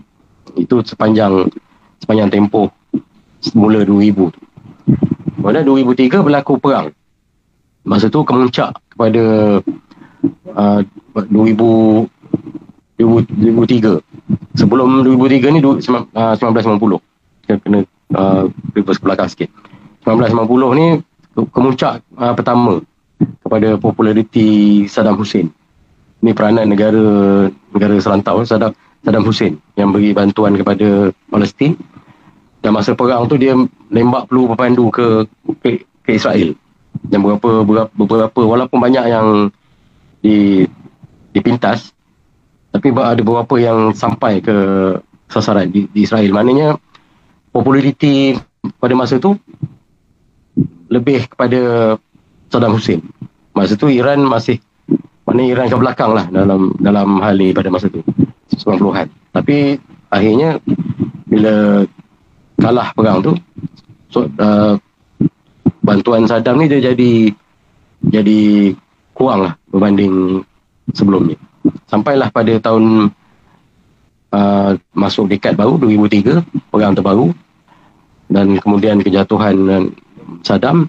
Masa tu nama Saddam ni dah kira dia dah dah kira dah terpahat lah di Palestin sebagai sebagai seorang yang yang membantu perjuangan Palestin walaupun dasar dalam negara dia macam tu tapi Saddam ni di, di Palestin dia dia muncul sebagai satu nama yang yang diingati. Ada satu image romantik yang kuat melibatkan Saddam. Dan pada masa perang teluk yang bermula tu ada berlaku satu clash antara PLO dengan Fatah dengan ni dengan Kuwait pada pada sebelum tu hubungan baik tapi hubungan mula uh, dingin masa tu sebab uh, Yasir Arafat di, dilihat menyebelahi Saddam Hussein. Itu uh, barisan pemimpin-pemimpin Arab lama berhaluan kiri. Maknanya Yasir Arafat menyebelahi Saddam Hussein walaupun dia kemudian memberi penjelasan yang berbeza. Sampailah pada tahun 2013 baru pulih hubungan Fatah dengan dengan Kuwait tadi apabila Mahmud Abbas membuat satu satu lawatan ke, ke Kuwait. Kemudian pada lepas kejatuhan Saddam 2004 dimunculkan isu Shia Crescent bulan kawasan berbentuk bulan sabit dari Syam, Lubnan sampai ke ke Teluk Parsi. Maknanya itu satu kawasan yang dikatakan Syiah akan mendominasi. Pada masa itulah digunakan sentimen Arab untuk masa itu selepas kejatuhan Saddam digunakan satu sentimen Arab untuk lebih lebih lebih kritis dan lebih bermusuh dengan dengan Iran. Maknanya itu antara peristiwa-peristiwa besar yang akhirnya membentuk sebenarnya membentuk apa yang yang berlaku pada pada pada hari ini. Syia Crescent 2004 tu bermula kemudian diwacanakan kemudian pada 2006 2006 ni satu tahun yang penting melibatkan uh, Hamas dengan negara-negara serantau dengan Palestin, Hamas dan negara-negara serantau apabila berlaku pilihan raya dan Hamas menang besar Hamas maknanya, maknanya dalam dalam parlimen Palestin parlimen yang yang dah tak berfungsi sejak lepas pilihan raya yang sampai berlaku perpecahan Fatah dan Hamas ni sebenarnya Hamas ni kursi terbesar. Kursi terbesar diikuti uh, Fatah yang kedua. Kursi kedua banyak. Dan ada juga kehadiran PFLP dalam parlimen Palestin sebenarnya. PFLP yang dulu uh, merampas kapal terbang dan sebagainya dulu. Itu yang itu sekarang ni dalam dalam parlimen Palestin tapi tak tak berfungsi. Kalau uh, digantung sejak 2006 2007 sampai sekarang. Dan pada 2006 tu juga tahun-tahun yang penting tu berlaku perang di selatan Lubnan antara antara Israel dengan Hezbollah. Dan masa tu populariti Hezbollah ni meningkat 2006 masa tu perang musim panas selama lebih kurang sebulan. Dan selepas perang tu disuarakan pula kebimbangan. Kalau sebelum tu 2004 tu Shia Crescent. 2006 ni dia diperbesarkan lagi. Maknanya ditunjukkan yang Shia Crescent tu semakin menjadi realiti. Lalu dicadangkan satu Pakatan Sunni Israel. Ni oleh seorang penasihat penasihat kepada Presiden Clinton. Pada masa tu. Dia mencadangkan satu pakatan Sunni Israel. Maknanya negara-negara Arab dengan bersatu dengan Israel bersama menentang Iran. Sebab dia, dia tunjukkan tadi Hezbollah tu di, sebagai proksi Iran yang telah menguasai Lubnan maknanya itu satu ancaman kepada dunia Arab. Kemudian di diperbesarkan lah. Diperbesar dibahaskan ditulis artikel jela-jela tentang uh, pakatan ni pakatan Sunni Israel. Sampailah pada kemuncaknya pada tahun lepas. Di bawah Trump apabila berlaku normalisasi melibatkan beberapa beberapa negara secara berturut-turut selama beberapa bulan. Mana itu tak tak pernah terjadi sebelum ni. Kalau dulu berlaku Mesir, waktu lama 90-an Jordan. Tapi kali ini dia berlaku dalam tempoh yang pantas.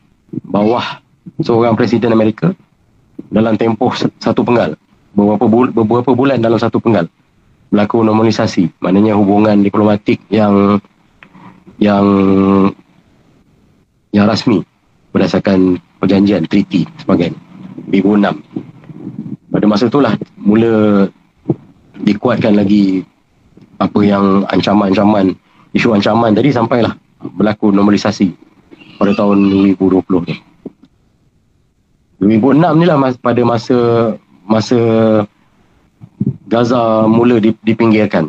Masa tu kemenangan Hamas, Hamas di Gaza, kubu kuat eh. Dan di, di, disebut sebagai satu ancaman kepada proses damai.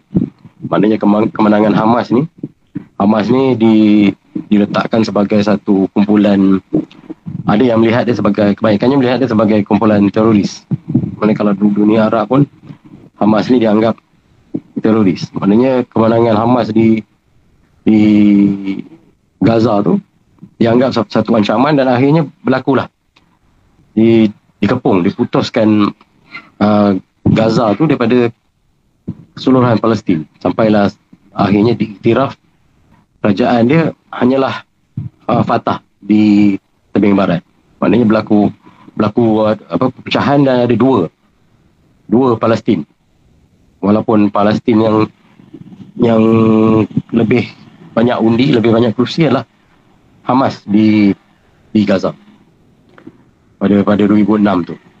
Dan kalau kita tengok apa yang berlaku pada sekarang ni perang perang yang baru ni serangan terbaru ni dan sebelum ni ada beberapa serangan termasuklah 2014 2008 2000 2006 2007 itu semua kesinambungan daripada satu peristiwa-peristiwa yang bertembung. Peristiwa yang berlaku sekali yang akhirnya mem- membolehkan apa yang berlaku pada hari ini termasuklah pada kalau kita ingat pada 2005 2005 Israel mengundurkan rakyat dia dari Gaza.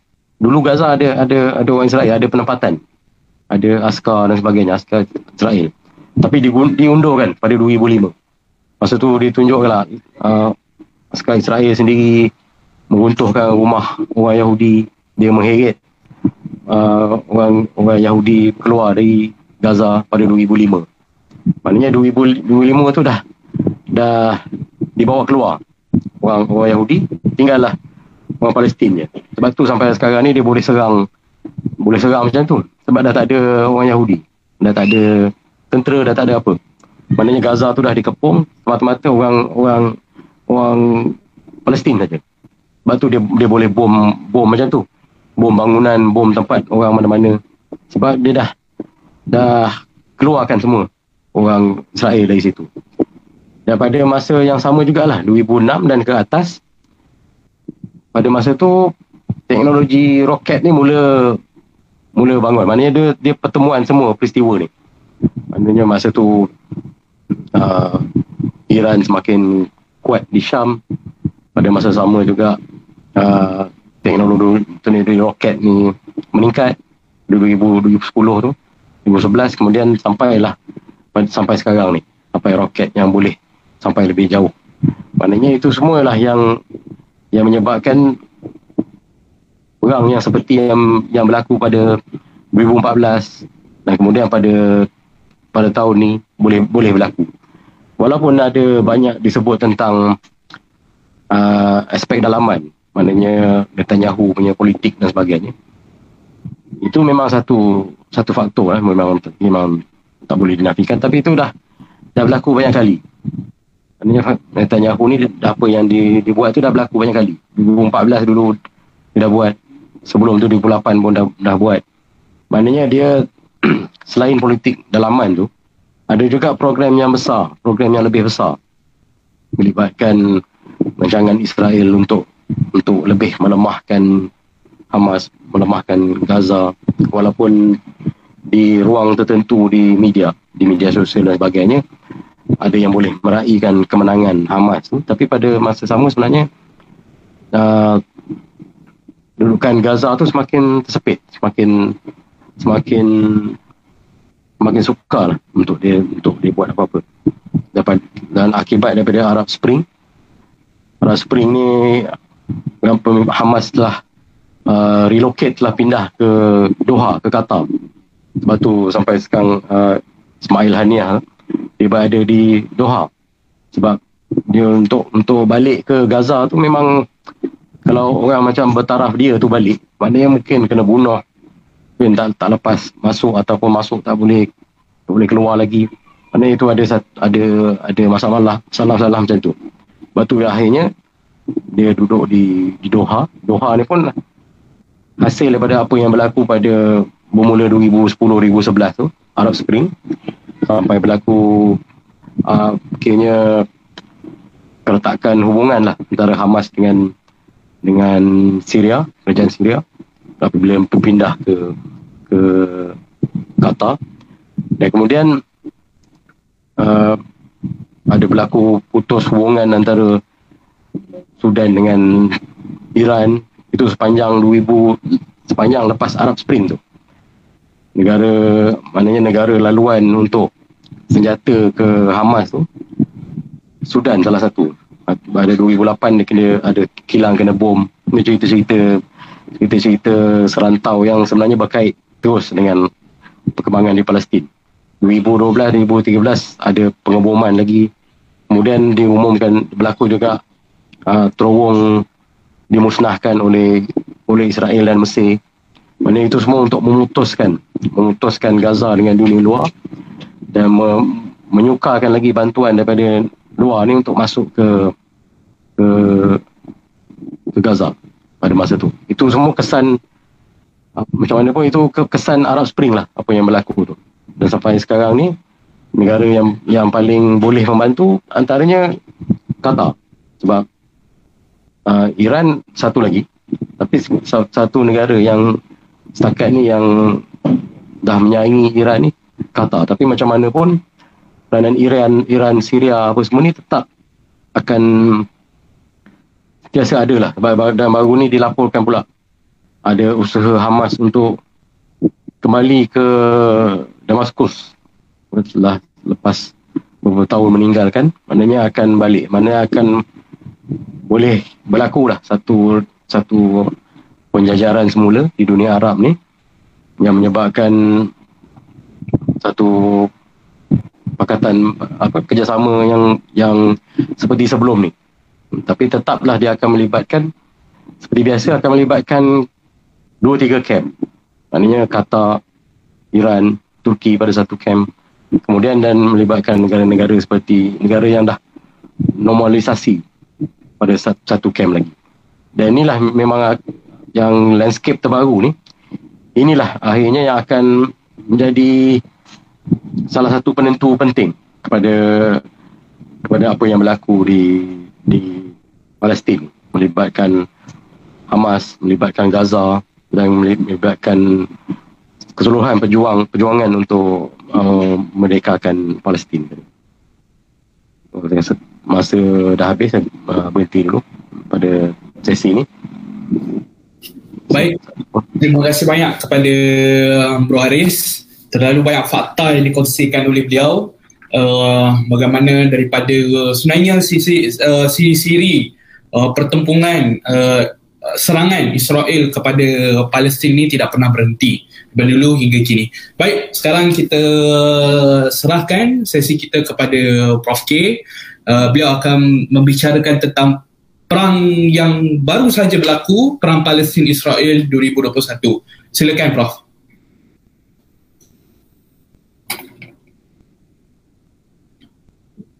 Maaf Prof, mic tutup. Alright. Assalamualaikum warahmatullahi wabarakatuh. Suara clear? Clear. Gambar cantik? Cantik. Gambar cantik. Apa ni? Songkok pun cantik ya? Songkok tinggi cantik Prof. ah, Alhamdulillah. Terima kasih. Sekarang ni clear sikit kan? Guna teknologi moden. Uh, yang dikasih dan mati saudara Rifki sebagai uh, moderator pada malam ini sahabat-sahabat saya ya Saudara Haris baru habis cakap tadi uh, kemudian Ustaz Fadli dan juga Samuis ramai malam ni saya pun tunggu giliran saya pun dah mengantuk lah uh. Pada pertemuan saya kita pada malam ini saya nak pergi ringkas saja uh, berkaitan dengan peperangan yang berlaku pada bermula dengan beberapa kejutan pada 9 hari bulan 5 yang lepas dan berakhir pada hari Jumaat yang lepas. Jadi tempoh peperangan itu kurang lebihnya 11 hari.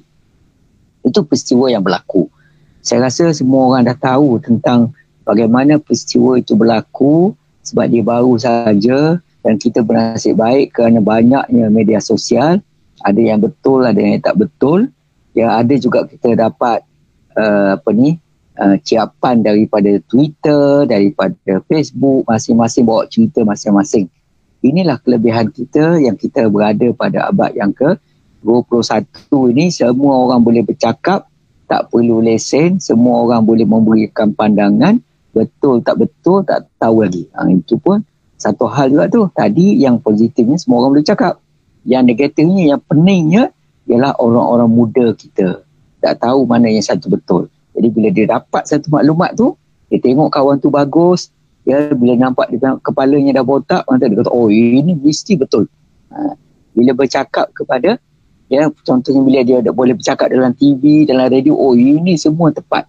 Ha, itu pun satu masalah ha, bukan masalah satu permasalahan yang kita hadapi pada masa ini. Jadi saya ucap terima kasihlah ya kepada pihak uh, penganjur dan juga Harakah yang uh, malam ini jemput saya untuk sama-sama kita memberikan sebesedikit pencerahan setakat kemampuan ya dengan masa yang terhad. Okey. Jadi uh, apabila kita bercakap tentang isu peperangan ya ataupun peperangan konflik pergaduhan di antara rakyat Palestin dengan Israel ini seperti yang disebut oleh semua uh, rakan-rakan panel tadi ya dia kata dia tidak bermula hari ini dan saya nak tambah satu lagi dia tidak akan berakhir ya pada ya pada esok hari. Dia akan berterusan kerana beberapa faktor tadi sebahagian bersama-sama kita pun dah sebut. Faktor yang pertama ialah apabila nak berlakunya pilihan raya. Ya, ini bukan saja zaman Benyamin Netanyahu tetapi berlaku sejak dulu lagi apabila nak pilihan raya saja mereka mencari ya mencari kes. Sebab apa? Masing-masing pemimpin daripada Israel nak tunjukkan mereka lebih Saudi eh, mereka lebih uh, lebih Israel. Mereka ini lebih Yahudi. Mereka lebih Zionis daripada pemimpin-pemimpin yang musuh-musuh politik mereka. Itu satu keadaan. Keadaan yang kedua ialah ya apabila uh, berlakunya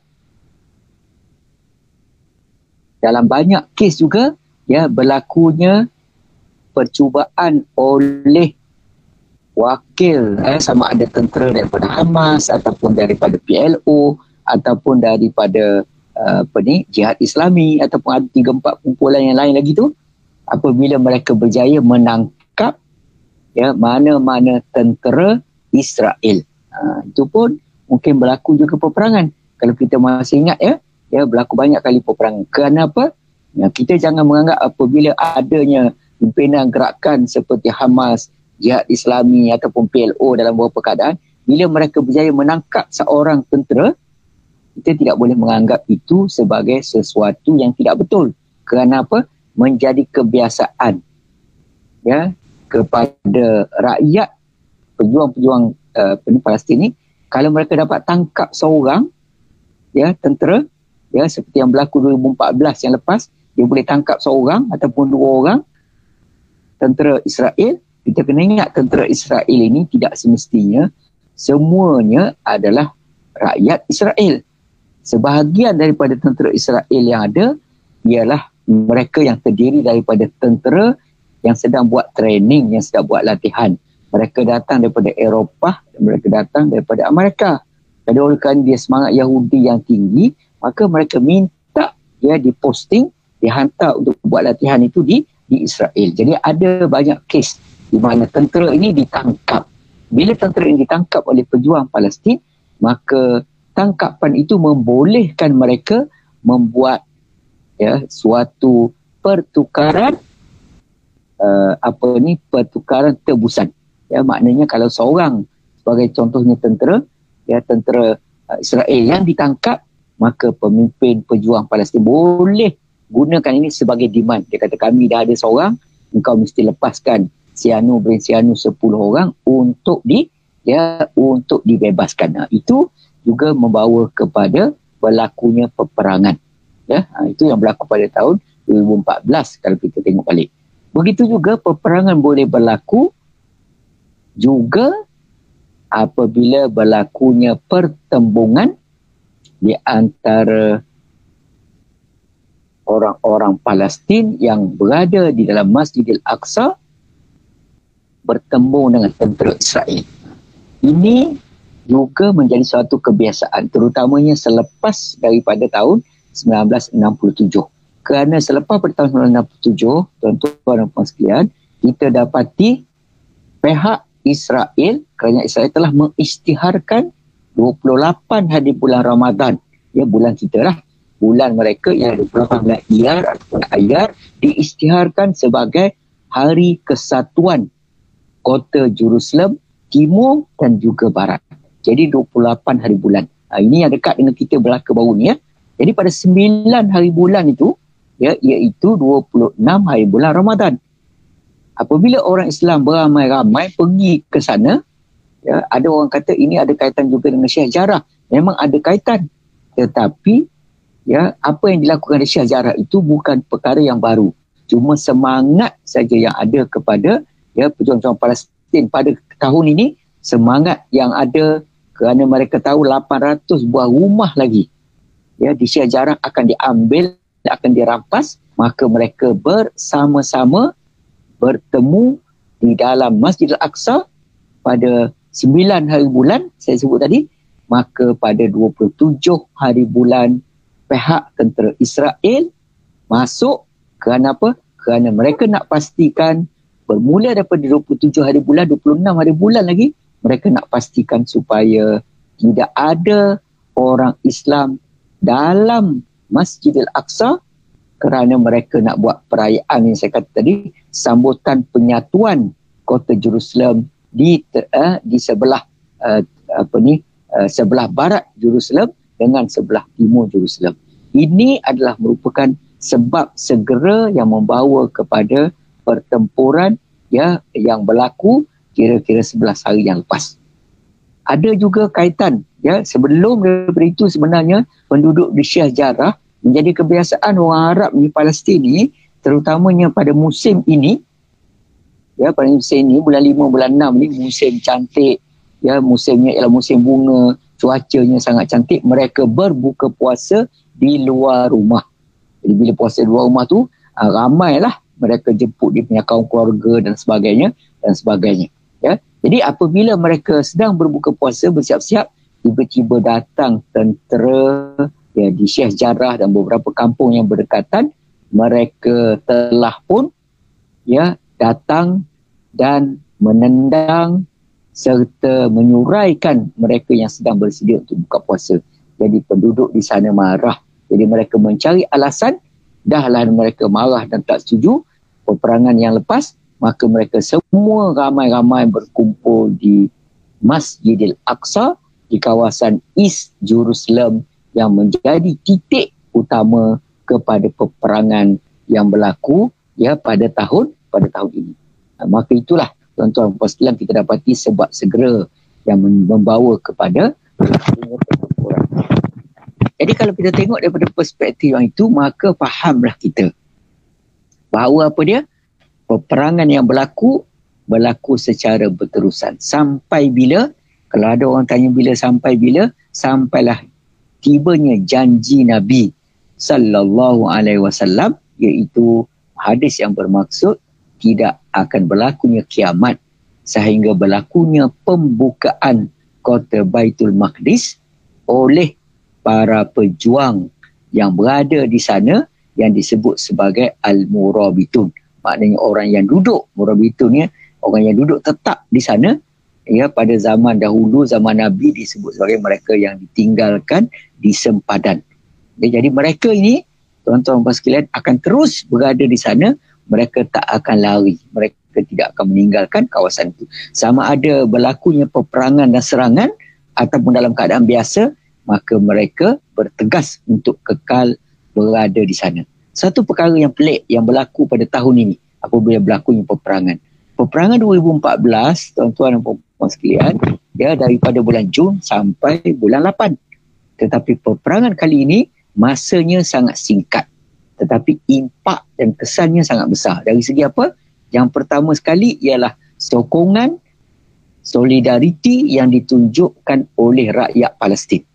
Sama ada mereka yang berada di tebing barat ataupun lebih-lebih lagi yang berada di Gaza dan juga Palestin yang berada di seluruh dunia. Mereka bangkit memberikan sokongan. Ini tanda solidariti yang ditunjukkan yang tidak ada sebelum daripada ini. Begitu juga dengan keupayaan pemimpin-pemimpin ya, Palestin ini ya, yang akhirnya mereka berjanji untuk bersatu padu mempertahankan ya, tanah Palestin daripada terusnya dikongkong, dirampas, ya dikuasai oleh ya oleh Zionis Israel ini. Jadi itu perkara yang penting. Yang kita tidak dapat pada 2012 ya walaupun pada 2012 tu internet dah ada. Ya tetapi masa itu tak ada Covid. Ini pun satu hikmah Allah SWT apabila Covid diadakan orang tak sibuk nak pergi pasar malam. Orang tak sibuk nak keluar pergi ya mall. Tak sibuk nak pergi round-round kat pavilion. Tak sempat tak ada masa tak boleh nak masuk nak masuk ke KL ya sampai nak cari baju raya pun bising. Bergaduh baru ni. Jadi apa yang berlaku?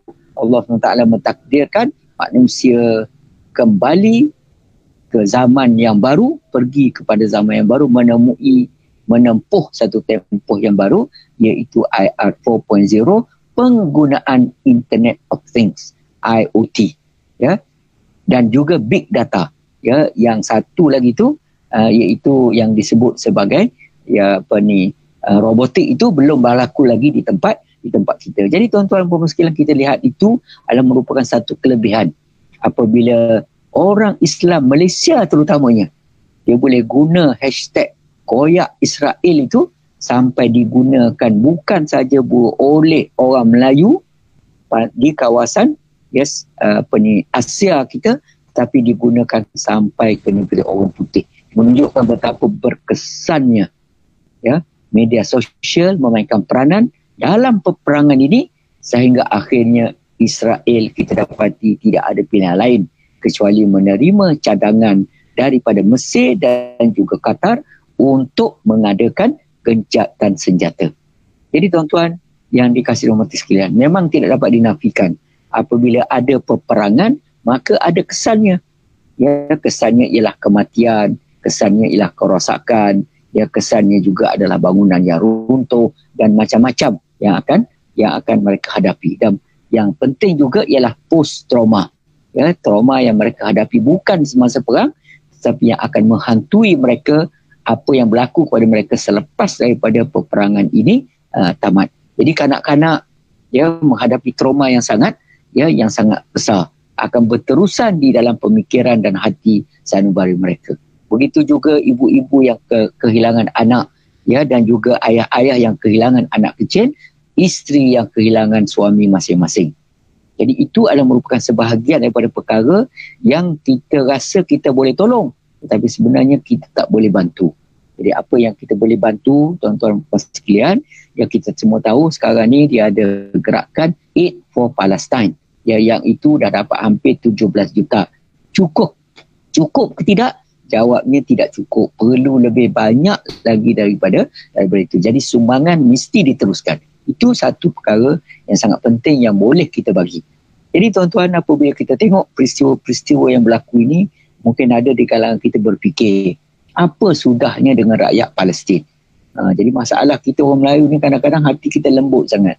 Bila kita tengok ada orang nak berjuang, ya nak masuk di dalam medan pertempuran, kita pun rasa sedih. Kita kata buat apalah perang-perang. Buat apalah gaduh-gaduh. Ha, itu perangai orang Melayu.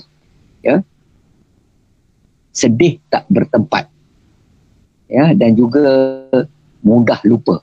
Tetapi kalau kita tengok kepada semangat yang mereka miliki, mereka dah tahu janji Allah Subhanahu Wa Taala yang Allah Taala sebut di dalam Al-Quran wajahidu fillahi haqqa jihadi wajtabakum wa sammakumul muslimina min qabl sebagai contoh ayat Al-Quran yang saya baca tadi mereka yakin bahawa mereka telah dipilih oleh Allah Subhanahu Wa Taala untuk meneruskan jihad ini. Kenapa? Nabi pun dah sebut ya bahawa tidak akan uh, ditinggalkan perjuangan rakyat Palestin ini ya taifah satu kelompok yang mereka ini bersedia untuk mati syahid dan meneruskan perjuangan. Itulah yang disebut di dalam Al-Quran minhum man qada nahbahu wa minhum man yantazir kata kuncinya wa ma baddalu tabdila selama-lamanya mereka tidak akan tinggalkan perjuangan ini. Ini semangat yang nak kita ambil. Tetapi kita tak boleh pergi ke sana sebab ada rintangan-rintangannya yang tertentu. Jadi doa kita bersama-sama dengan mereka, wang ringgit kita bersama-sama dengan mereka dan menjadi tanggungjawab juga kepada mereka yang terlibat dengan NGO yang ada 140 lebih ni saya cadang supaya terus menerus membuat petition ya supaya kerajaan kita mengambil langkah-langkah yang lebih agresif, lebih proaktif. Jangan tunggu nak berlaku pilihan raya baru digunakan untuk kepentingan pilihan raya seperti yang Israel buat. Kita nak kena tekan kepada kerajaan kita supaya membentuk suatu gabungan yang baru selepas OIC nampak kurang berdaya maju yang selepas daripada uh, mereka sentiasa kekal mem- uh, memastikan Israel terus wujud maka menjadi tanggungjawab kita memberi tekanan kepada kerajaan kita.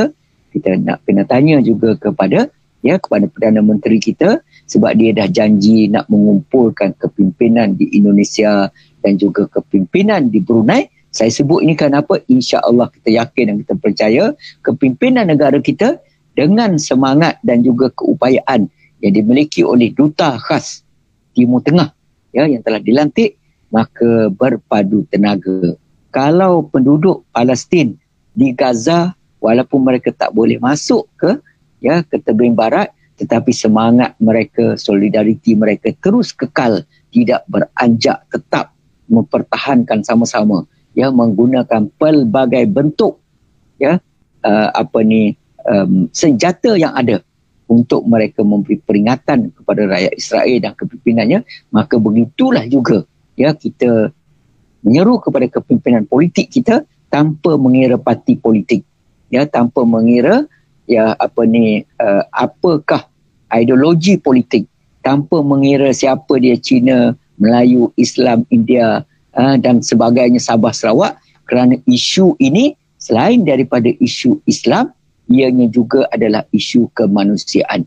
Sebab apa isu ini isu kemanusiaan? Kerana di sana rakyat telah dinafikan haknya untuk pergi beribadat. Kerana di sana rakyat telah dinafikan haknya untuk hidup. Tanah mereka dirampas. Ya, sampai hari ini kita dapati 800 lagi keping tanah akan dirampas daripada penduduk di Syekh Jarrah. Lebih daripada 140 telah di, uh, telah dirampas dan penempatan haram yang sentiasa digunakan oleh pemimpin Israel Zionis ini lebih daripada satu juta penempatan haram telah pun di ya telah pun ya mereka letakkan di kawasan tebing barat padahal tanah itu masih lagi diiktiraf oleh pemimpin antarabangsa adalah milik kepada Jordan. Jadi tuan-tuan puan sekalian, ya daripada diserahkan kepada Jordan yang Jordan tak boleh dapat hanya atas kertas saja, lebih baik kita berfikir macam mana nak menyerahkan tanah itu kepada rakyat Palestin yang menjadi penduduk asal, penduduk tetap di tanah itu sehingga akhirnya insya-Allah mereka dapat membentuk suatu strategi yang baru, satu gerakan yang baru untuk memastikan supaya tanah Palestin memastikan supaya kedudukan Masjid Al-Aqsa diselamatkan. Tapi ini pun satu hal. Kadang-kadang pemimpin-pemimpin Arab ni, ya tadi sehari berada hari dah sebut dah. Ha, setakat ini tak ada yang boleh harap. Kecuali satu ataupun dua saja. Ya, mungkin ada orang tanya, apa pasal lah orang Arab ni tak nak berjuang mempertahankan ya kota Baitul Maqdis. Kefahaman itu boleh kita lihat di sebaliknya. Ya iaitu dipanggil apa? Pemikiran lateral lateral thinking. Secara literalnya mereka tak nak. Tapi secara lateralnya mereka tahu. Ya kita panggil dalam bahasa Arab mafhum mukhalafah. Pemimpin-pemimpin Arab dia tahu.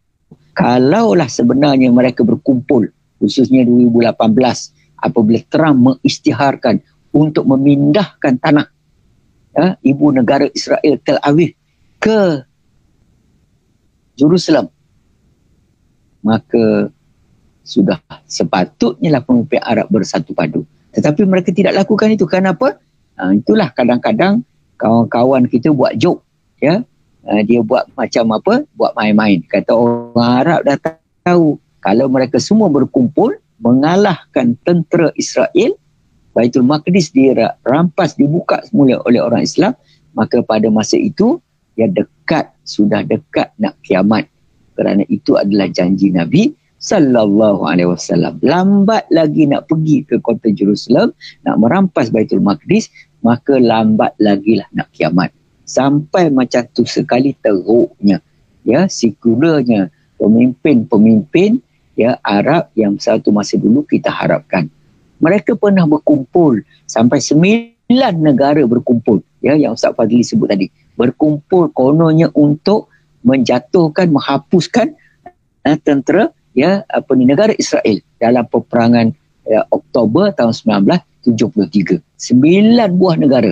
Tetapi apa yang berlaku? Yang berlaku ialah mereka tidak mempunyai keupayaan. Bukan sahaja mereka tidak berjaya tetapi mereka dikalahkan ya oleh ya oleh tentera Israel yang jumlahnya tidak besar. Cuma di belakangnya adalah pemimpin-pemimpin utama dunia. Jadi tuan-tuan puan sekalian, kalau kita tengok kepada yang tu, kesimpulannya nampaknya sekarang ni orang Palestin pun dah tahu. Tidak memberikan uh, lagi kepercayaan kepada pejuang-pejuang nasionalis tidak ada harapan kepada pejuang-pejuang nasionalis ini untuk menjadi hero dan berdepan. Sebab itulah baru-baru ni kita pun pelik macam mana ya Abu Mazin ya apa ni Mahmud Abbas langsung tidak bunyi apa.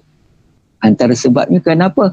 Kerana dia pun pelik, dia sendiri pun pelik bila dilihat rakyat Palestin yang tinggal di tebing barat, rakyat Arab Palestin yang tinggal dalam negara Israel pun bangkit mencerca bangkit menentang melakukan demonstrasi sama ada secara aman ataupun secara biasa iaitu membaling batu ya kepada tentera Israel dan rakyat Israel itu. Jadi dengan itulah ya kita yakin dan kita percaya nampaknya harapan untuk gerakan pembebasan ini kesan daripada peperangan ini sangatlah cerah.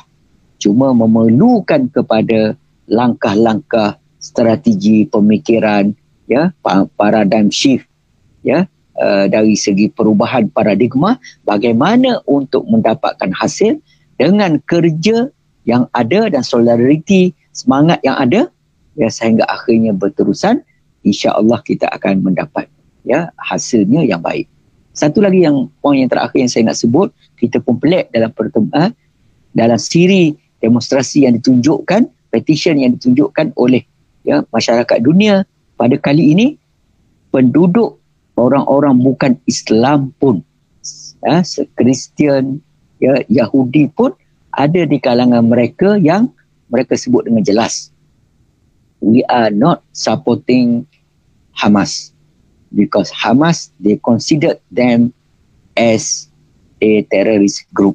Uh, itu yang mereka sebut. But they are cursing, ya. Yeah? Tetapi mereka terus-menerus menghentam Israel. Kerana apa?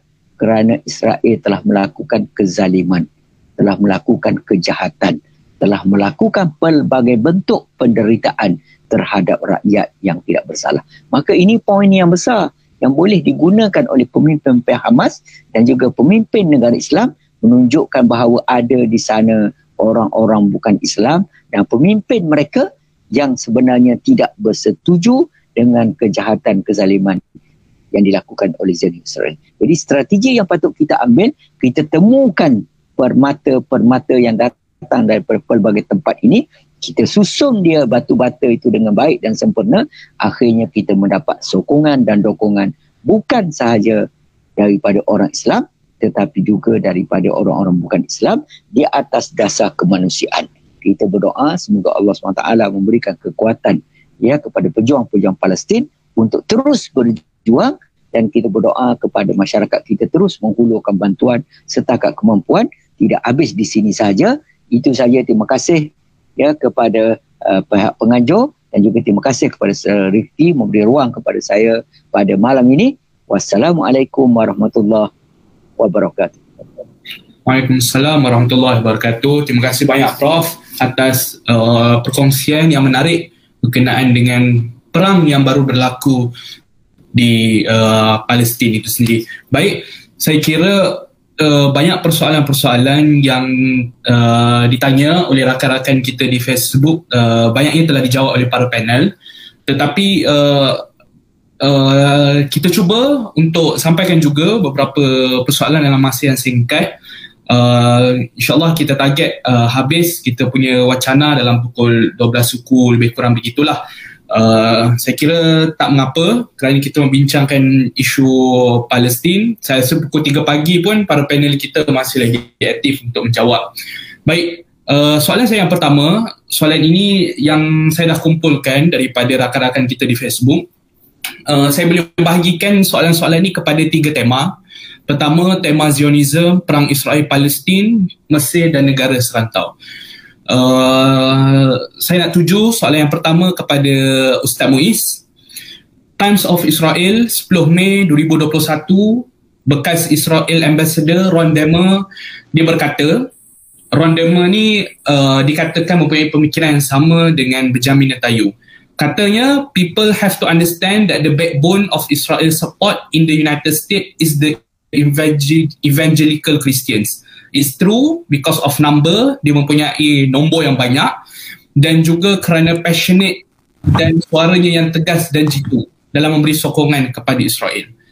Jadi soalannya siapakah yang dikategorikan sebagai Kristian Zionis? Adakah hanya gerakan Kristian Evangelis sahaja yang dikira sebahagian pada mereka?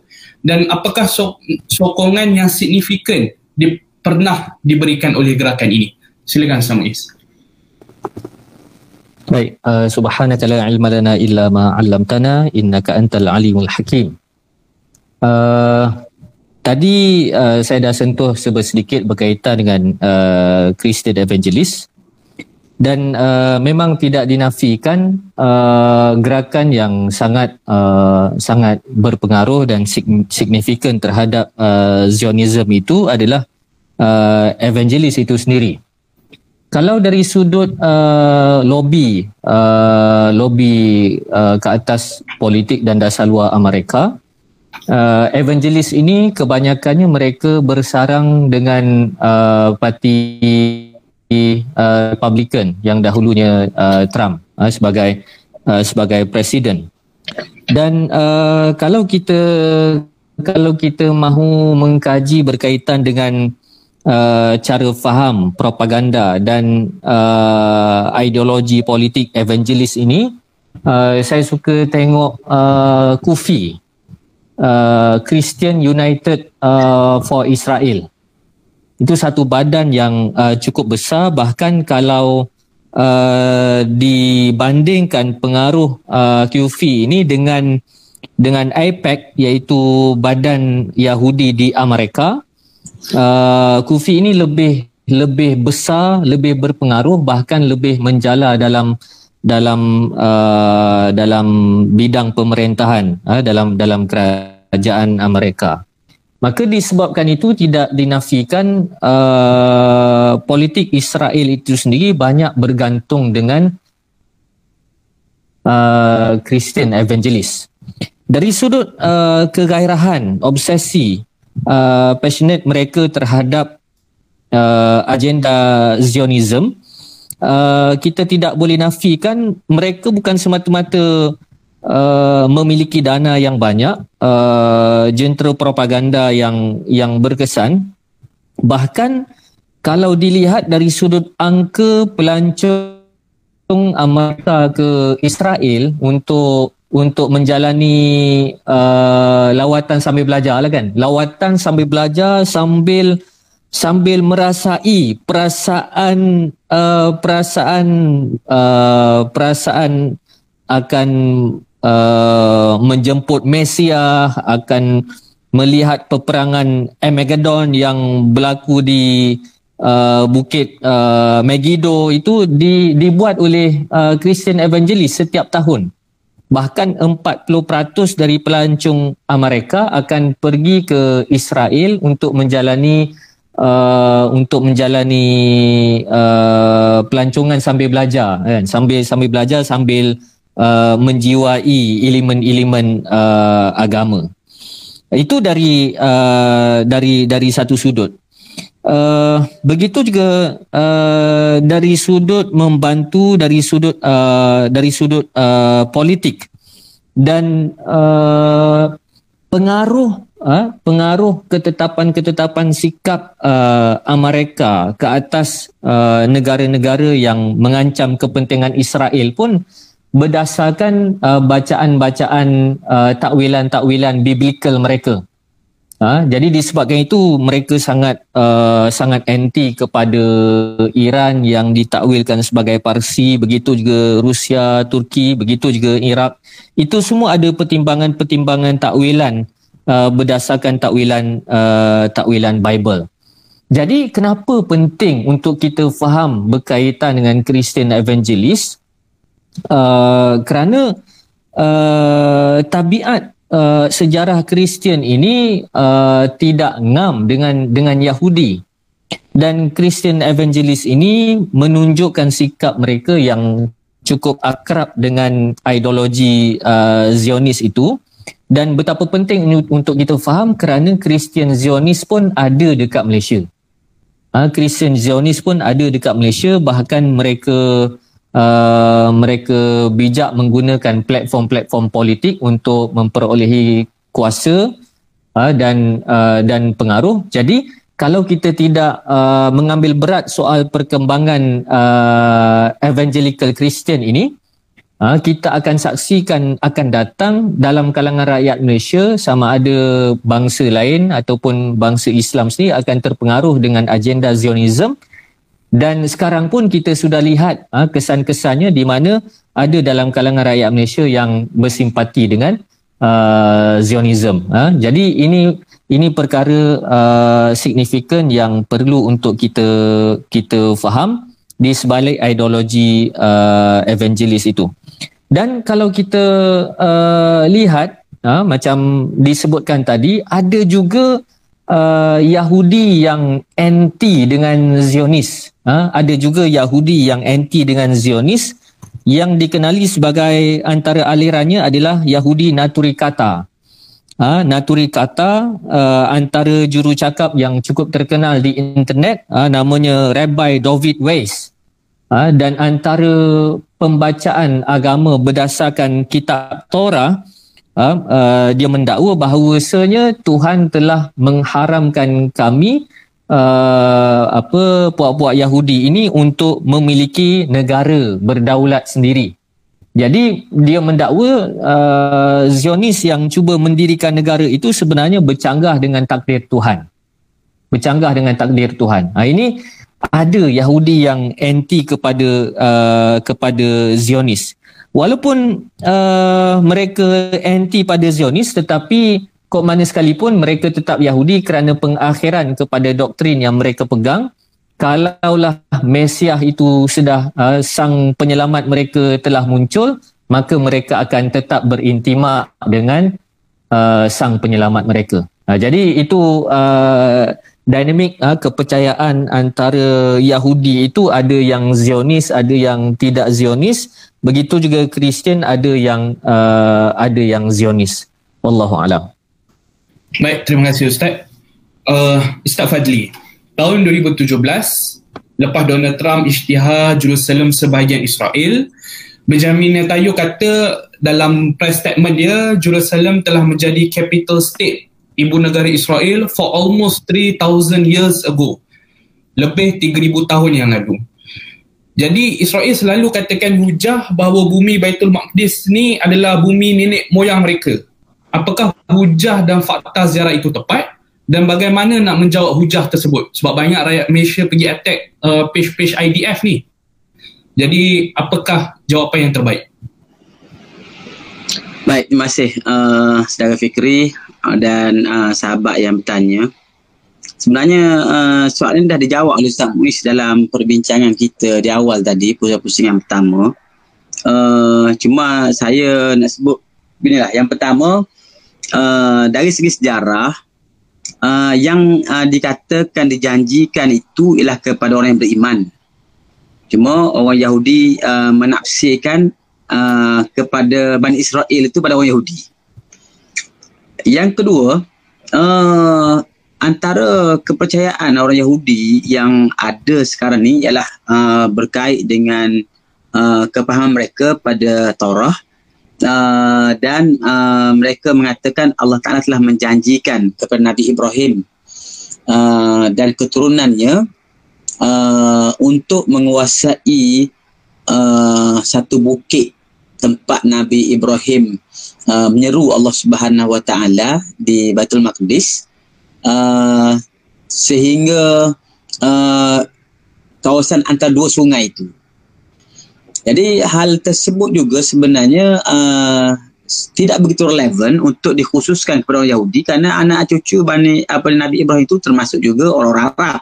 Kerana uh, Nabi Ismail uh, apa ni juga anak cucu Nabi apa ni keturunan Nabi Ismail tu adalah anak cucu Nabi Ibrahim juga. Dan uh, yang lebih tepat tu sebenarnya ialah uh, janji Allah itulah untuk orang yang beriman. Sebenarnya ada dalam Al-Quran ayat-ayat yang uh, dicuba ditafsirkan uh, dengan maksud yang dikatakan tadi.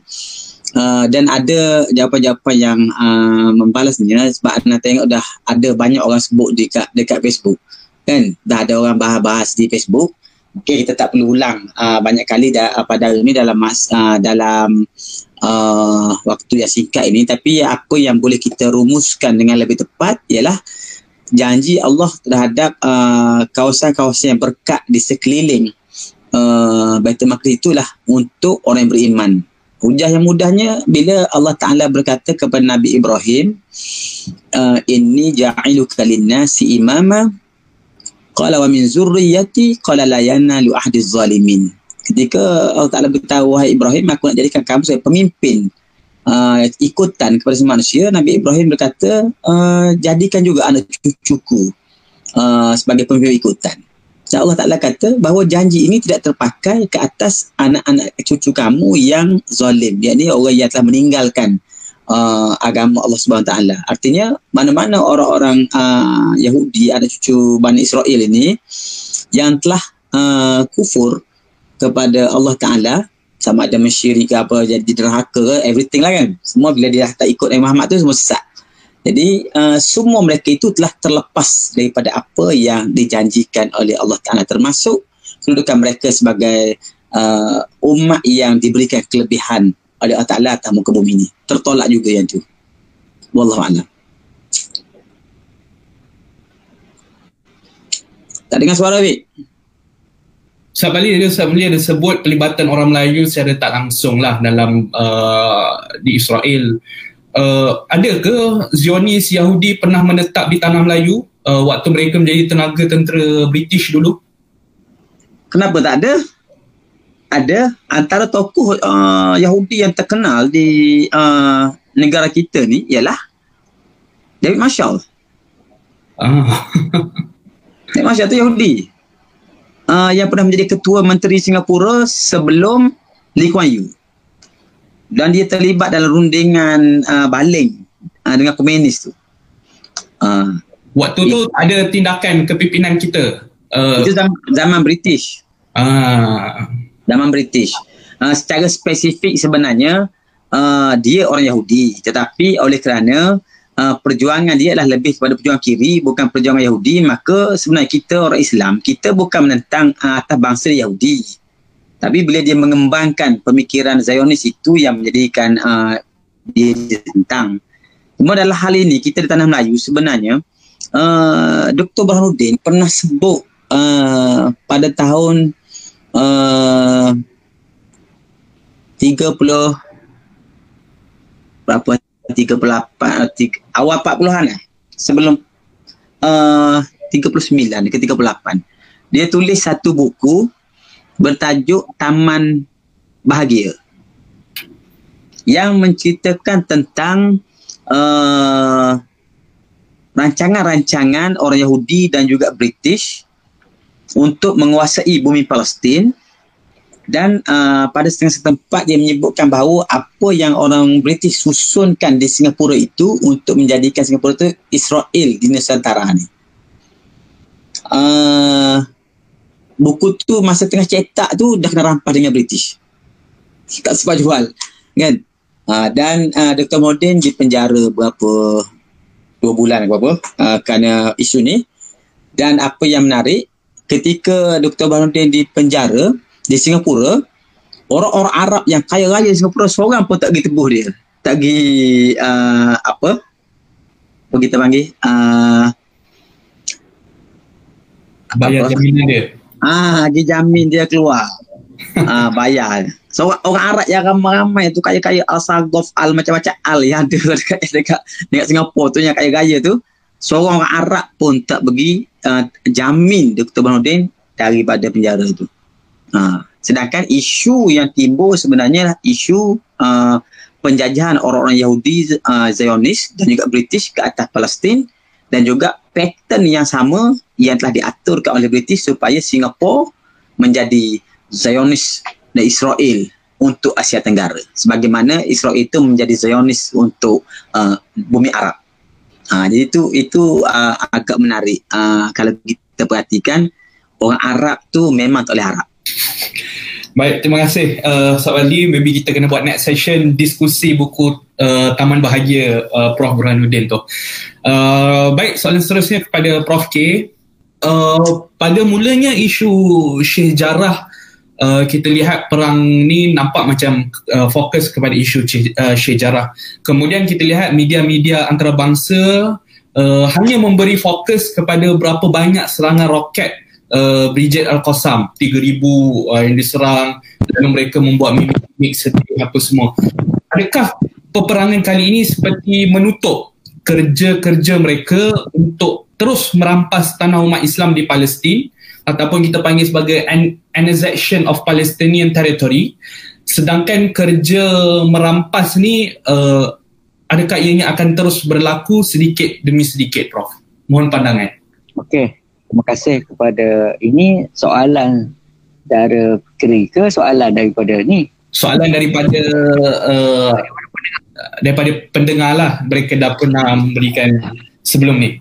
Kalau soalan moderator, kita jawab cara moderator.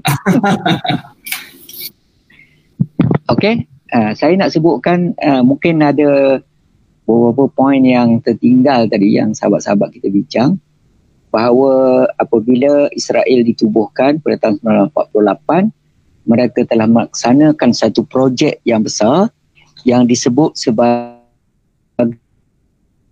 the right to return. Okay?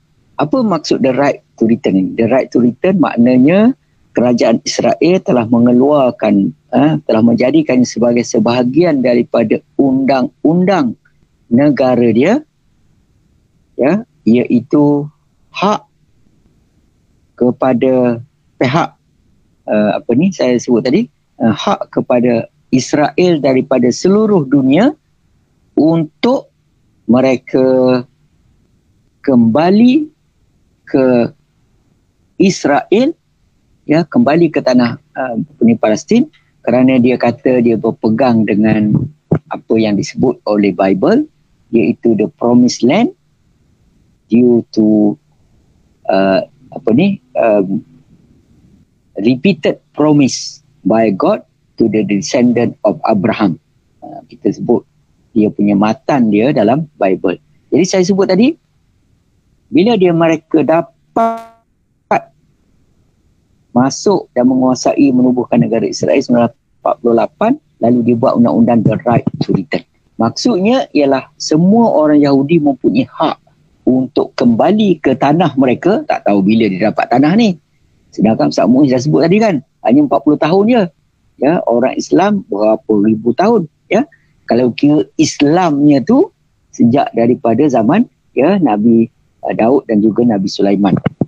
Jadi the right to return itu memberikan kebebasan hak kepada semua orang Yahudi untuk masuk ke mana-mana rumah menguasai rumah itu dan akhirnya menjadikan rumah itu hak mereka. Jadi uh, the right to return ni saya sebut tadi 48 dia buat peraturan kemudian tahun 70 dia buat satu lagi peraturan dia perkemaskan lagi selepas daripada itu yang memberikan kebenaran. Jadi, kalau ada orang soal apakah dengan perang baru ni habis, maknanya mereka akan berhenti jawabnya tidak kerana mereka telah ada undang-undang dan mereka akan melaksanakan undang-undang itu dan rampasan itu akan berlaku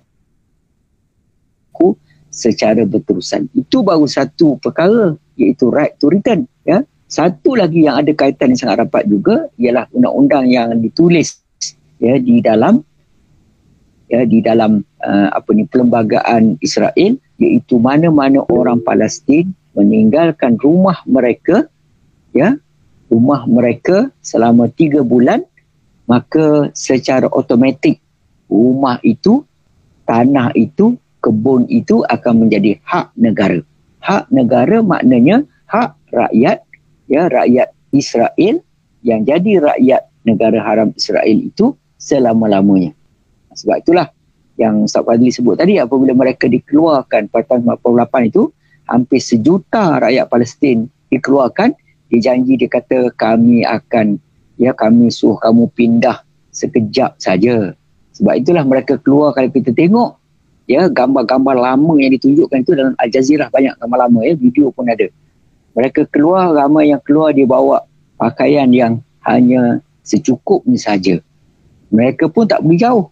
Mereka hanya pergi ke sempadan Lubnan mereka akan eh, mereka pergi ke sempadan Syria ke sempadan Jordan ya ke Gaza sempadan Mesir mereka ingat seminggu dua saja. Sebab itulah ramai yang keluar, mereka bawa kunci rumah mereka tu mereka simpan lagi. Ada orang sebelum mereka keluar, mereka sempat tanam lagi bunga ros di depan rumah mereka. Ini satu cerita sedih yang saya pernah baca masa saya belajar di Syria dulu menjadi novel yang ditulis ya sehingga akhirnya seorang pemuda bila dia teringat pada rumah dia dan bapa dan mak dia beritahu kalau kamu nak pergi kamu ingat jalan sekian-sekian kamu akan dapati di depan rumah kamu adanya ya adanya bunga ros. Dia pergi sampai kat depan ditahan oleh tuan rumah. Akhirnya tuan rumah kata kalau kamu nak bunga ros ini ada sebatang ni kami boleh bagi kamu kena bayar dengan harga yang mahal. Jadi kita boleh bayar ya, tanah milik mereka tetapi dirampas begitu rupa. Jadi rampasan itu yang kita nak tekankan akan diteruskan ya terutamanya bila berlaku banyak yang saya sebut ya keadaan-keadaan yang kita sebut tadi dan dari segi undang-undang antarabangsa lebih daripada 80 ya resolusi telah dikeluarkan oleh PBB dan juga oleh Majlis Keselamatan dengan tujuan nak beritahu kepada seluruh dunia bahawa apa yang dilakukan oleh Israel itu adalah tidak betul. Ha, sebab itulah mana-mana penduduk Israel yang masuk ke kawasan tebing barat istilah yang digunakan ialah illegal settlement, pendudukan haram.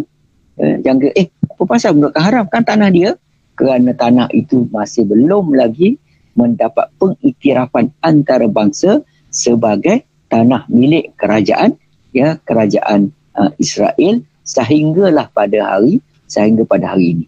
Jadi kesimpulannya selagi mana rakyat Palestin gagal untuk mendapatkan tanah milik mereka maka adalah tidak logik kalau mereka memberhentikan tindakan perjuangan jihad mereka mendapatkan semula hak mereka. Itu dari segi undang-undang antarabangsa pun sudah cukup. Tapi kalau kita tengok kepada ajaran Islam tadi Ustaz Mu'in dah terang dengan panjang lebar saya rasa cukup. Itu saja untuk memberi penegasan itu. Dan kalau ada apa ni uh, kemuskilan yang lain kita bolehlah merujuk kepada banyaknya ceramah-ceramah ya dan juga forum uh, dan juga uh, apa ni yang telah dilakukan oleh banyak pihak ni. Dalam masa 10 hari ni ya dalam masa 2 minggu ni saya rasa uh, kalau kita kira semua sekali ya lebih daripada 50 ya. Kalau saya seorang pun dijemput ceramah dan forum dan sebagainya dah hampir 20 maka orang lain lebih banyak lagi daripada daripada yang kita buat ya. Terima kasih. Wassalamualaikum. Terima kasih prof. Uh, maknanya apabila uh, penjarahan itu terus berlaku kesedaran kita juga untuk mempertahankan Palestin juga tidak boleh bermusim. Uh, next soalan pada Pro Haris Uh, soalan ini daripada Amirul Arif, Amirah Rafiq dan Harif uh, Saiful. Semua bertemakan kepada satu benda yang sama iaitu uh, baru ni Mesir mengumumkan untuk jadi mediators. Try to build on Israel Hamas ceasefire lah. Uh, genjatan senjata yang berlaku ni uh, Mesir menjadi orang tengahnya mediator.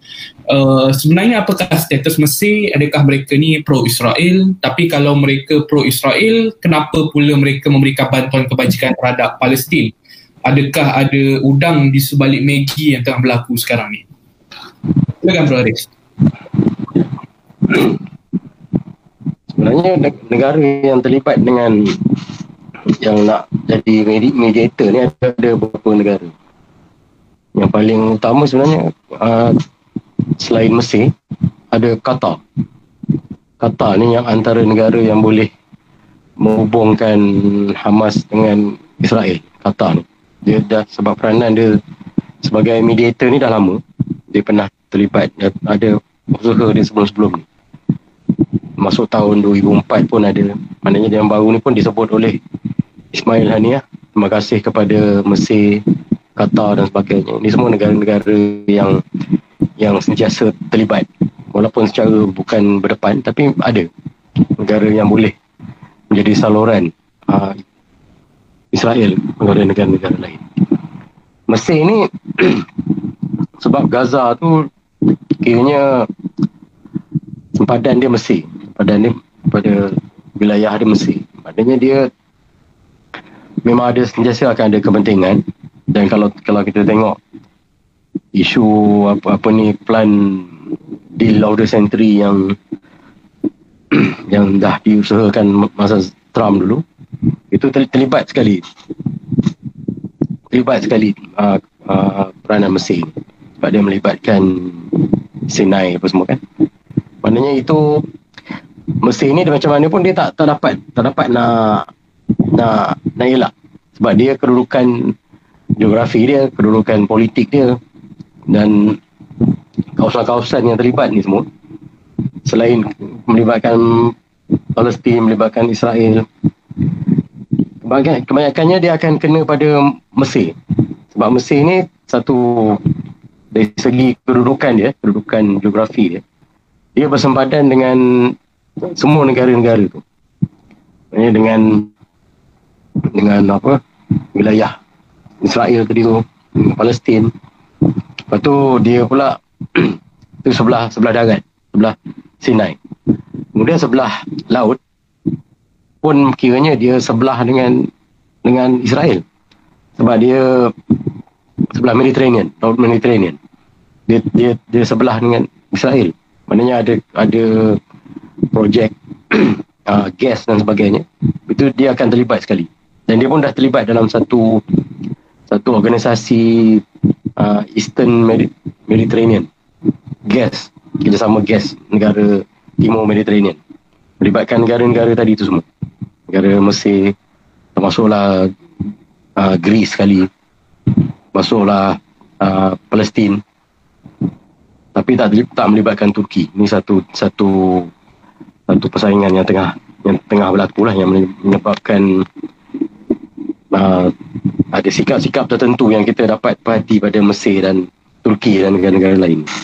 Dan satu lagi Mesir ni dia berkongsi satu kawasan dengan Israel dan Arab Saudi di Teluk Aqabah.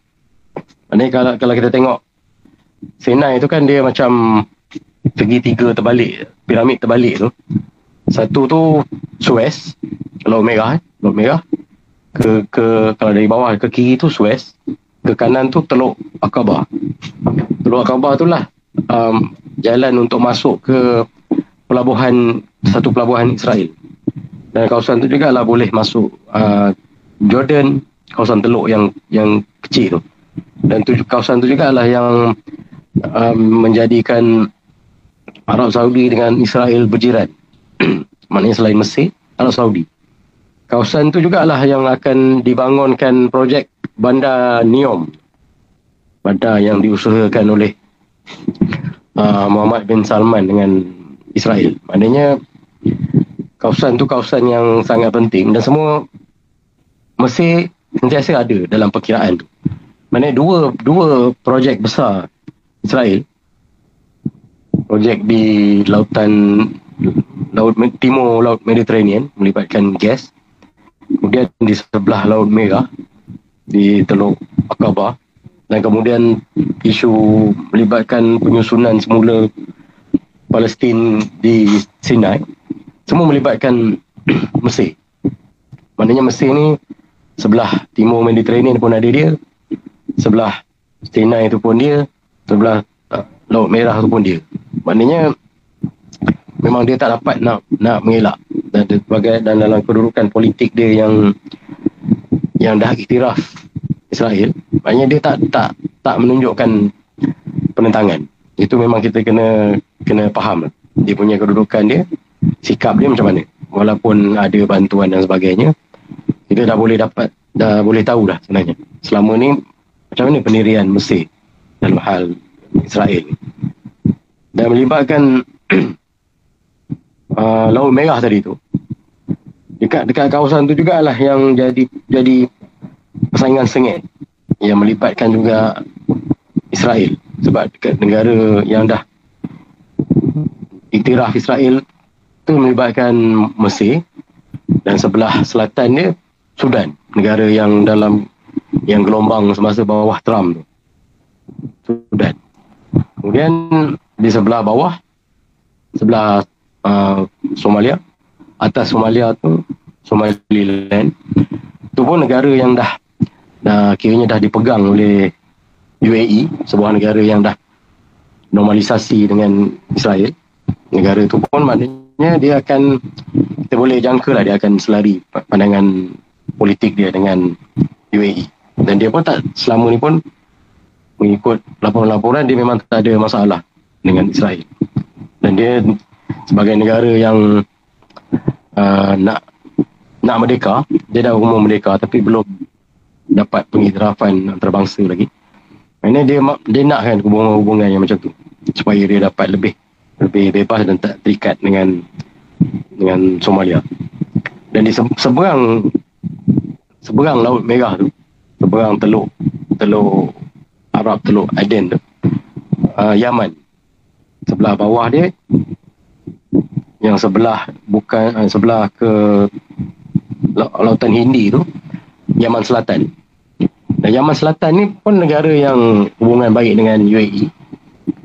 Dan pemimpin pemimpin majlis uh, transisi selatan Southern Transition Council STC pemimpin pemisah selatan ni dia, dia sendiri pernah pernah kata kita bersedia untuk normalisasi maknanya kalau kalau tertubuh negara Yaman Selatan ni Man Selatan yang dipimpin oleh dia tu dia bersedia untuk normalisasi dengan dengan Israel. Maknanya bukan setakat Mesir tapi juga negara-negara yang yang mempunyai hubungan baik dengan negara yang dah dah normalisasi itu pun akan mengambil pendirian yang akan lebih lebih lebih dekat dengan dengan Israel dalam dalam hal ini. Maknanya menjawab soalan tadi tu maknanya pendirian Mesir ni memang jelas lah dia ada ada kepentingan dia tapi dalam banyak hal kerjasama dia lebih lebih lebih rapat dengan dengan Israel. Okay, baik, terima kasih uh, Abang Aris. Uh, kira ni saya kira ni soalan yang uh, terakhir yang saya nak sampaikan kepada uh, panel uh, antara topik yang hangat juga ditanyakan uh, kepada Ustaz Muiz tahun 25 Ogos 2020 pengurusi kepada Forum for Promoting Peace uh, memuji tindakan Muhammad bin Zaid Putera Mahkota UAE yang menormalisasi hubungan politik antara UAE dan Israel.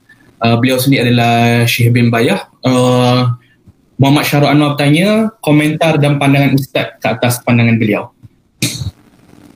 Baik, uh, berkaitan dengan uh, peristiwa tersebut, uh, kita perlu faham selepas daripada uh, tragedi 9/11, uh, Amerika giat uh, mengadakan wacana uh, pihak mana yang dirasakan uh, efektif untuk dijadikan sebagai uh, partner politik kepada Amerika.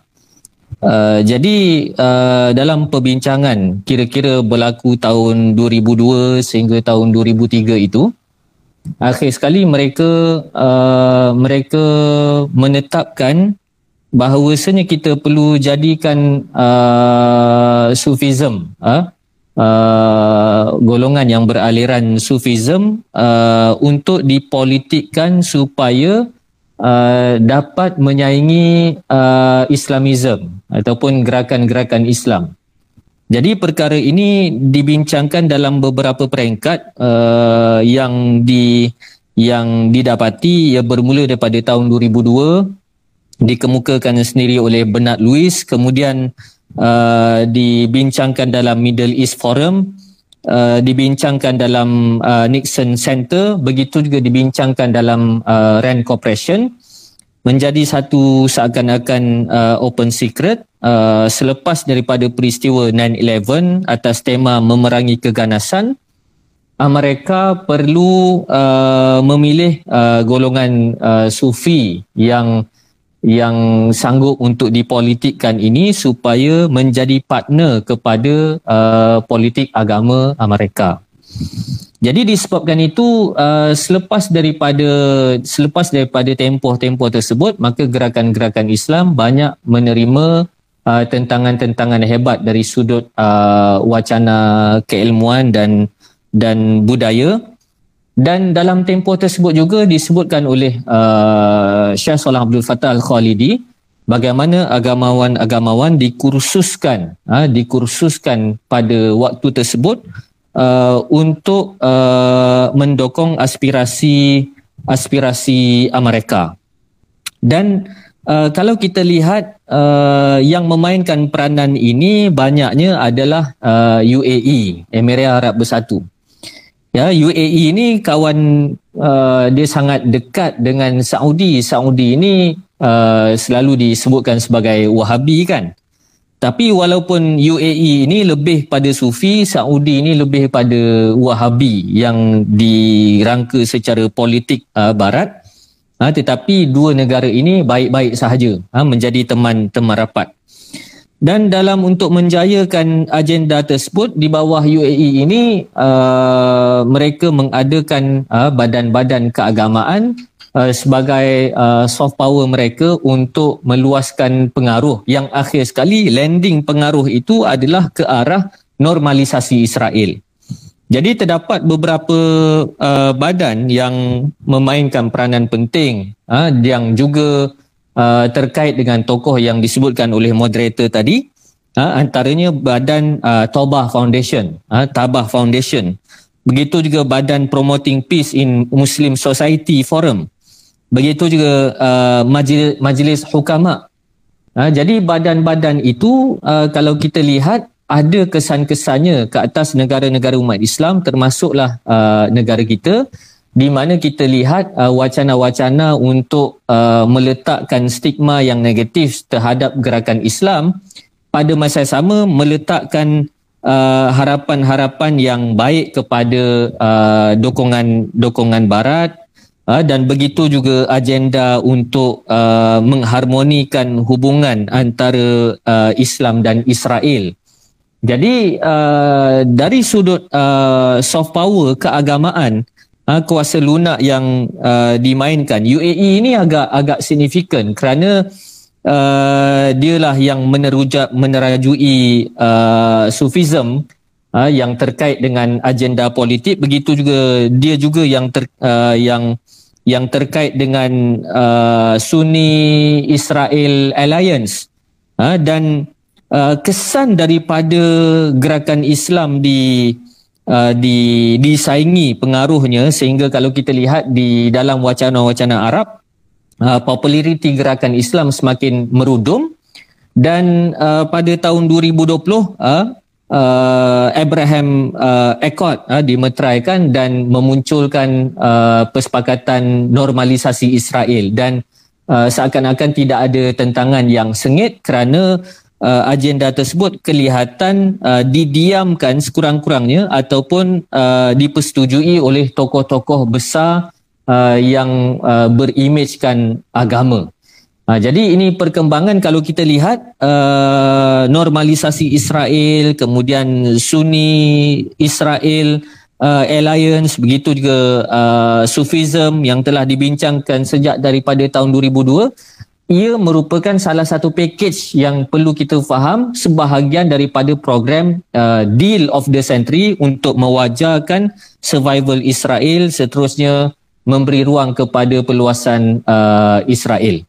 Uh, jadi ini uh, perkara yang penting. Rasanya uh, perkara berkaitan dengan evangelist, berkaitan dengan uh, soft power UAE yang terkait dengan Sufism ini saya pernah tuliskan dekat uh, dekat Facebook. Uh, mungkin nanti uh, boleh disertakan uh, link. Semua itu terkait dengan rancangan besar uh, deal of the century. Wallahu alam. Terima kasih banyak. Uh, kepada Ustaz Muiz dan juga kepada semua panel kita pada hari ini uh, Ustaz Muiz Ustaz Fadli Ghani, uh, Bro Haris dan juga kepada uh, Prof K uh, di atas perkongsian yang sangat menarik saya kirakan dalam wacana Palestin. Uh, saya juga ingin memohon maaf kepada semua rakan-rakan yang banyak bertanya di Facebook tetapi kerana kesutukan masa kita tak dapat uh, untuk uh, memberikan kesemua soalan kepada para panel. Uh, mungkin kita harapkan para panel uh, kalau boleh tulis jawapan ke nanti kita bincang kemudian lah selepas ni. Uh, jadi uh, akhirul kalam uh, terima kasih banyak kepada semua yang sertai.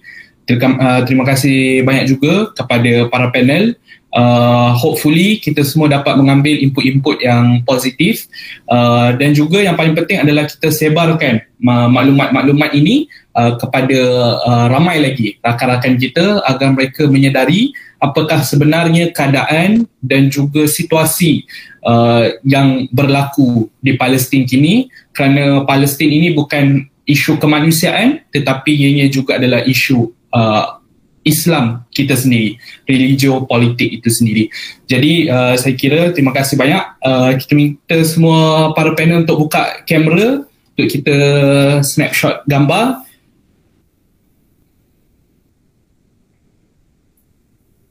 Okay, alright. Okay, peace. Senyum. Satu, dua, tiga. Okay, terima kasih semua. Uh, kita tutup majlis kita dengan tasbih farah suatu as.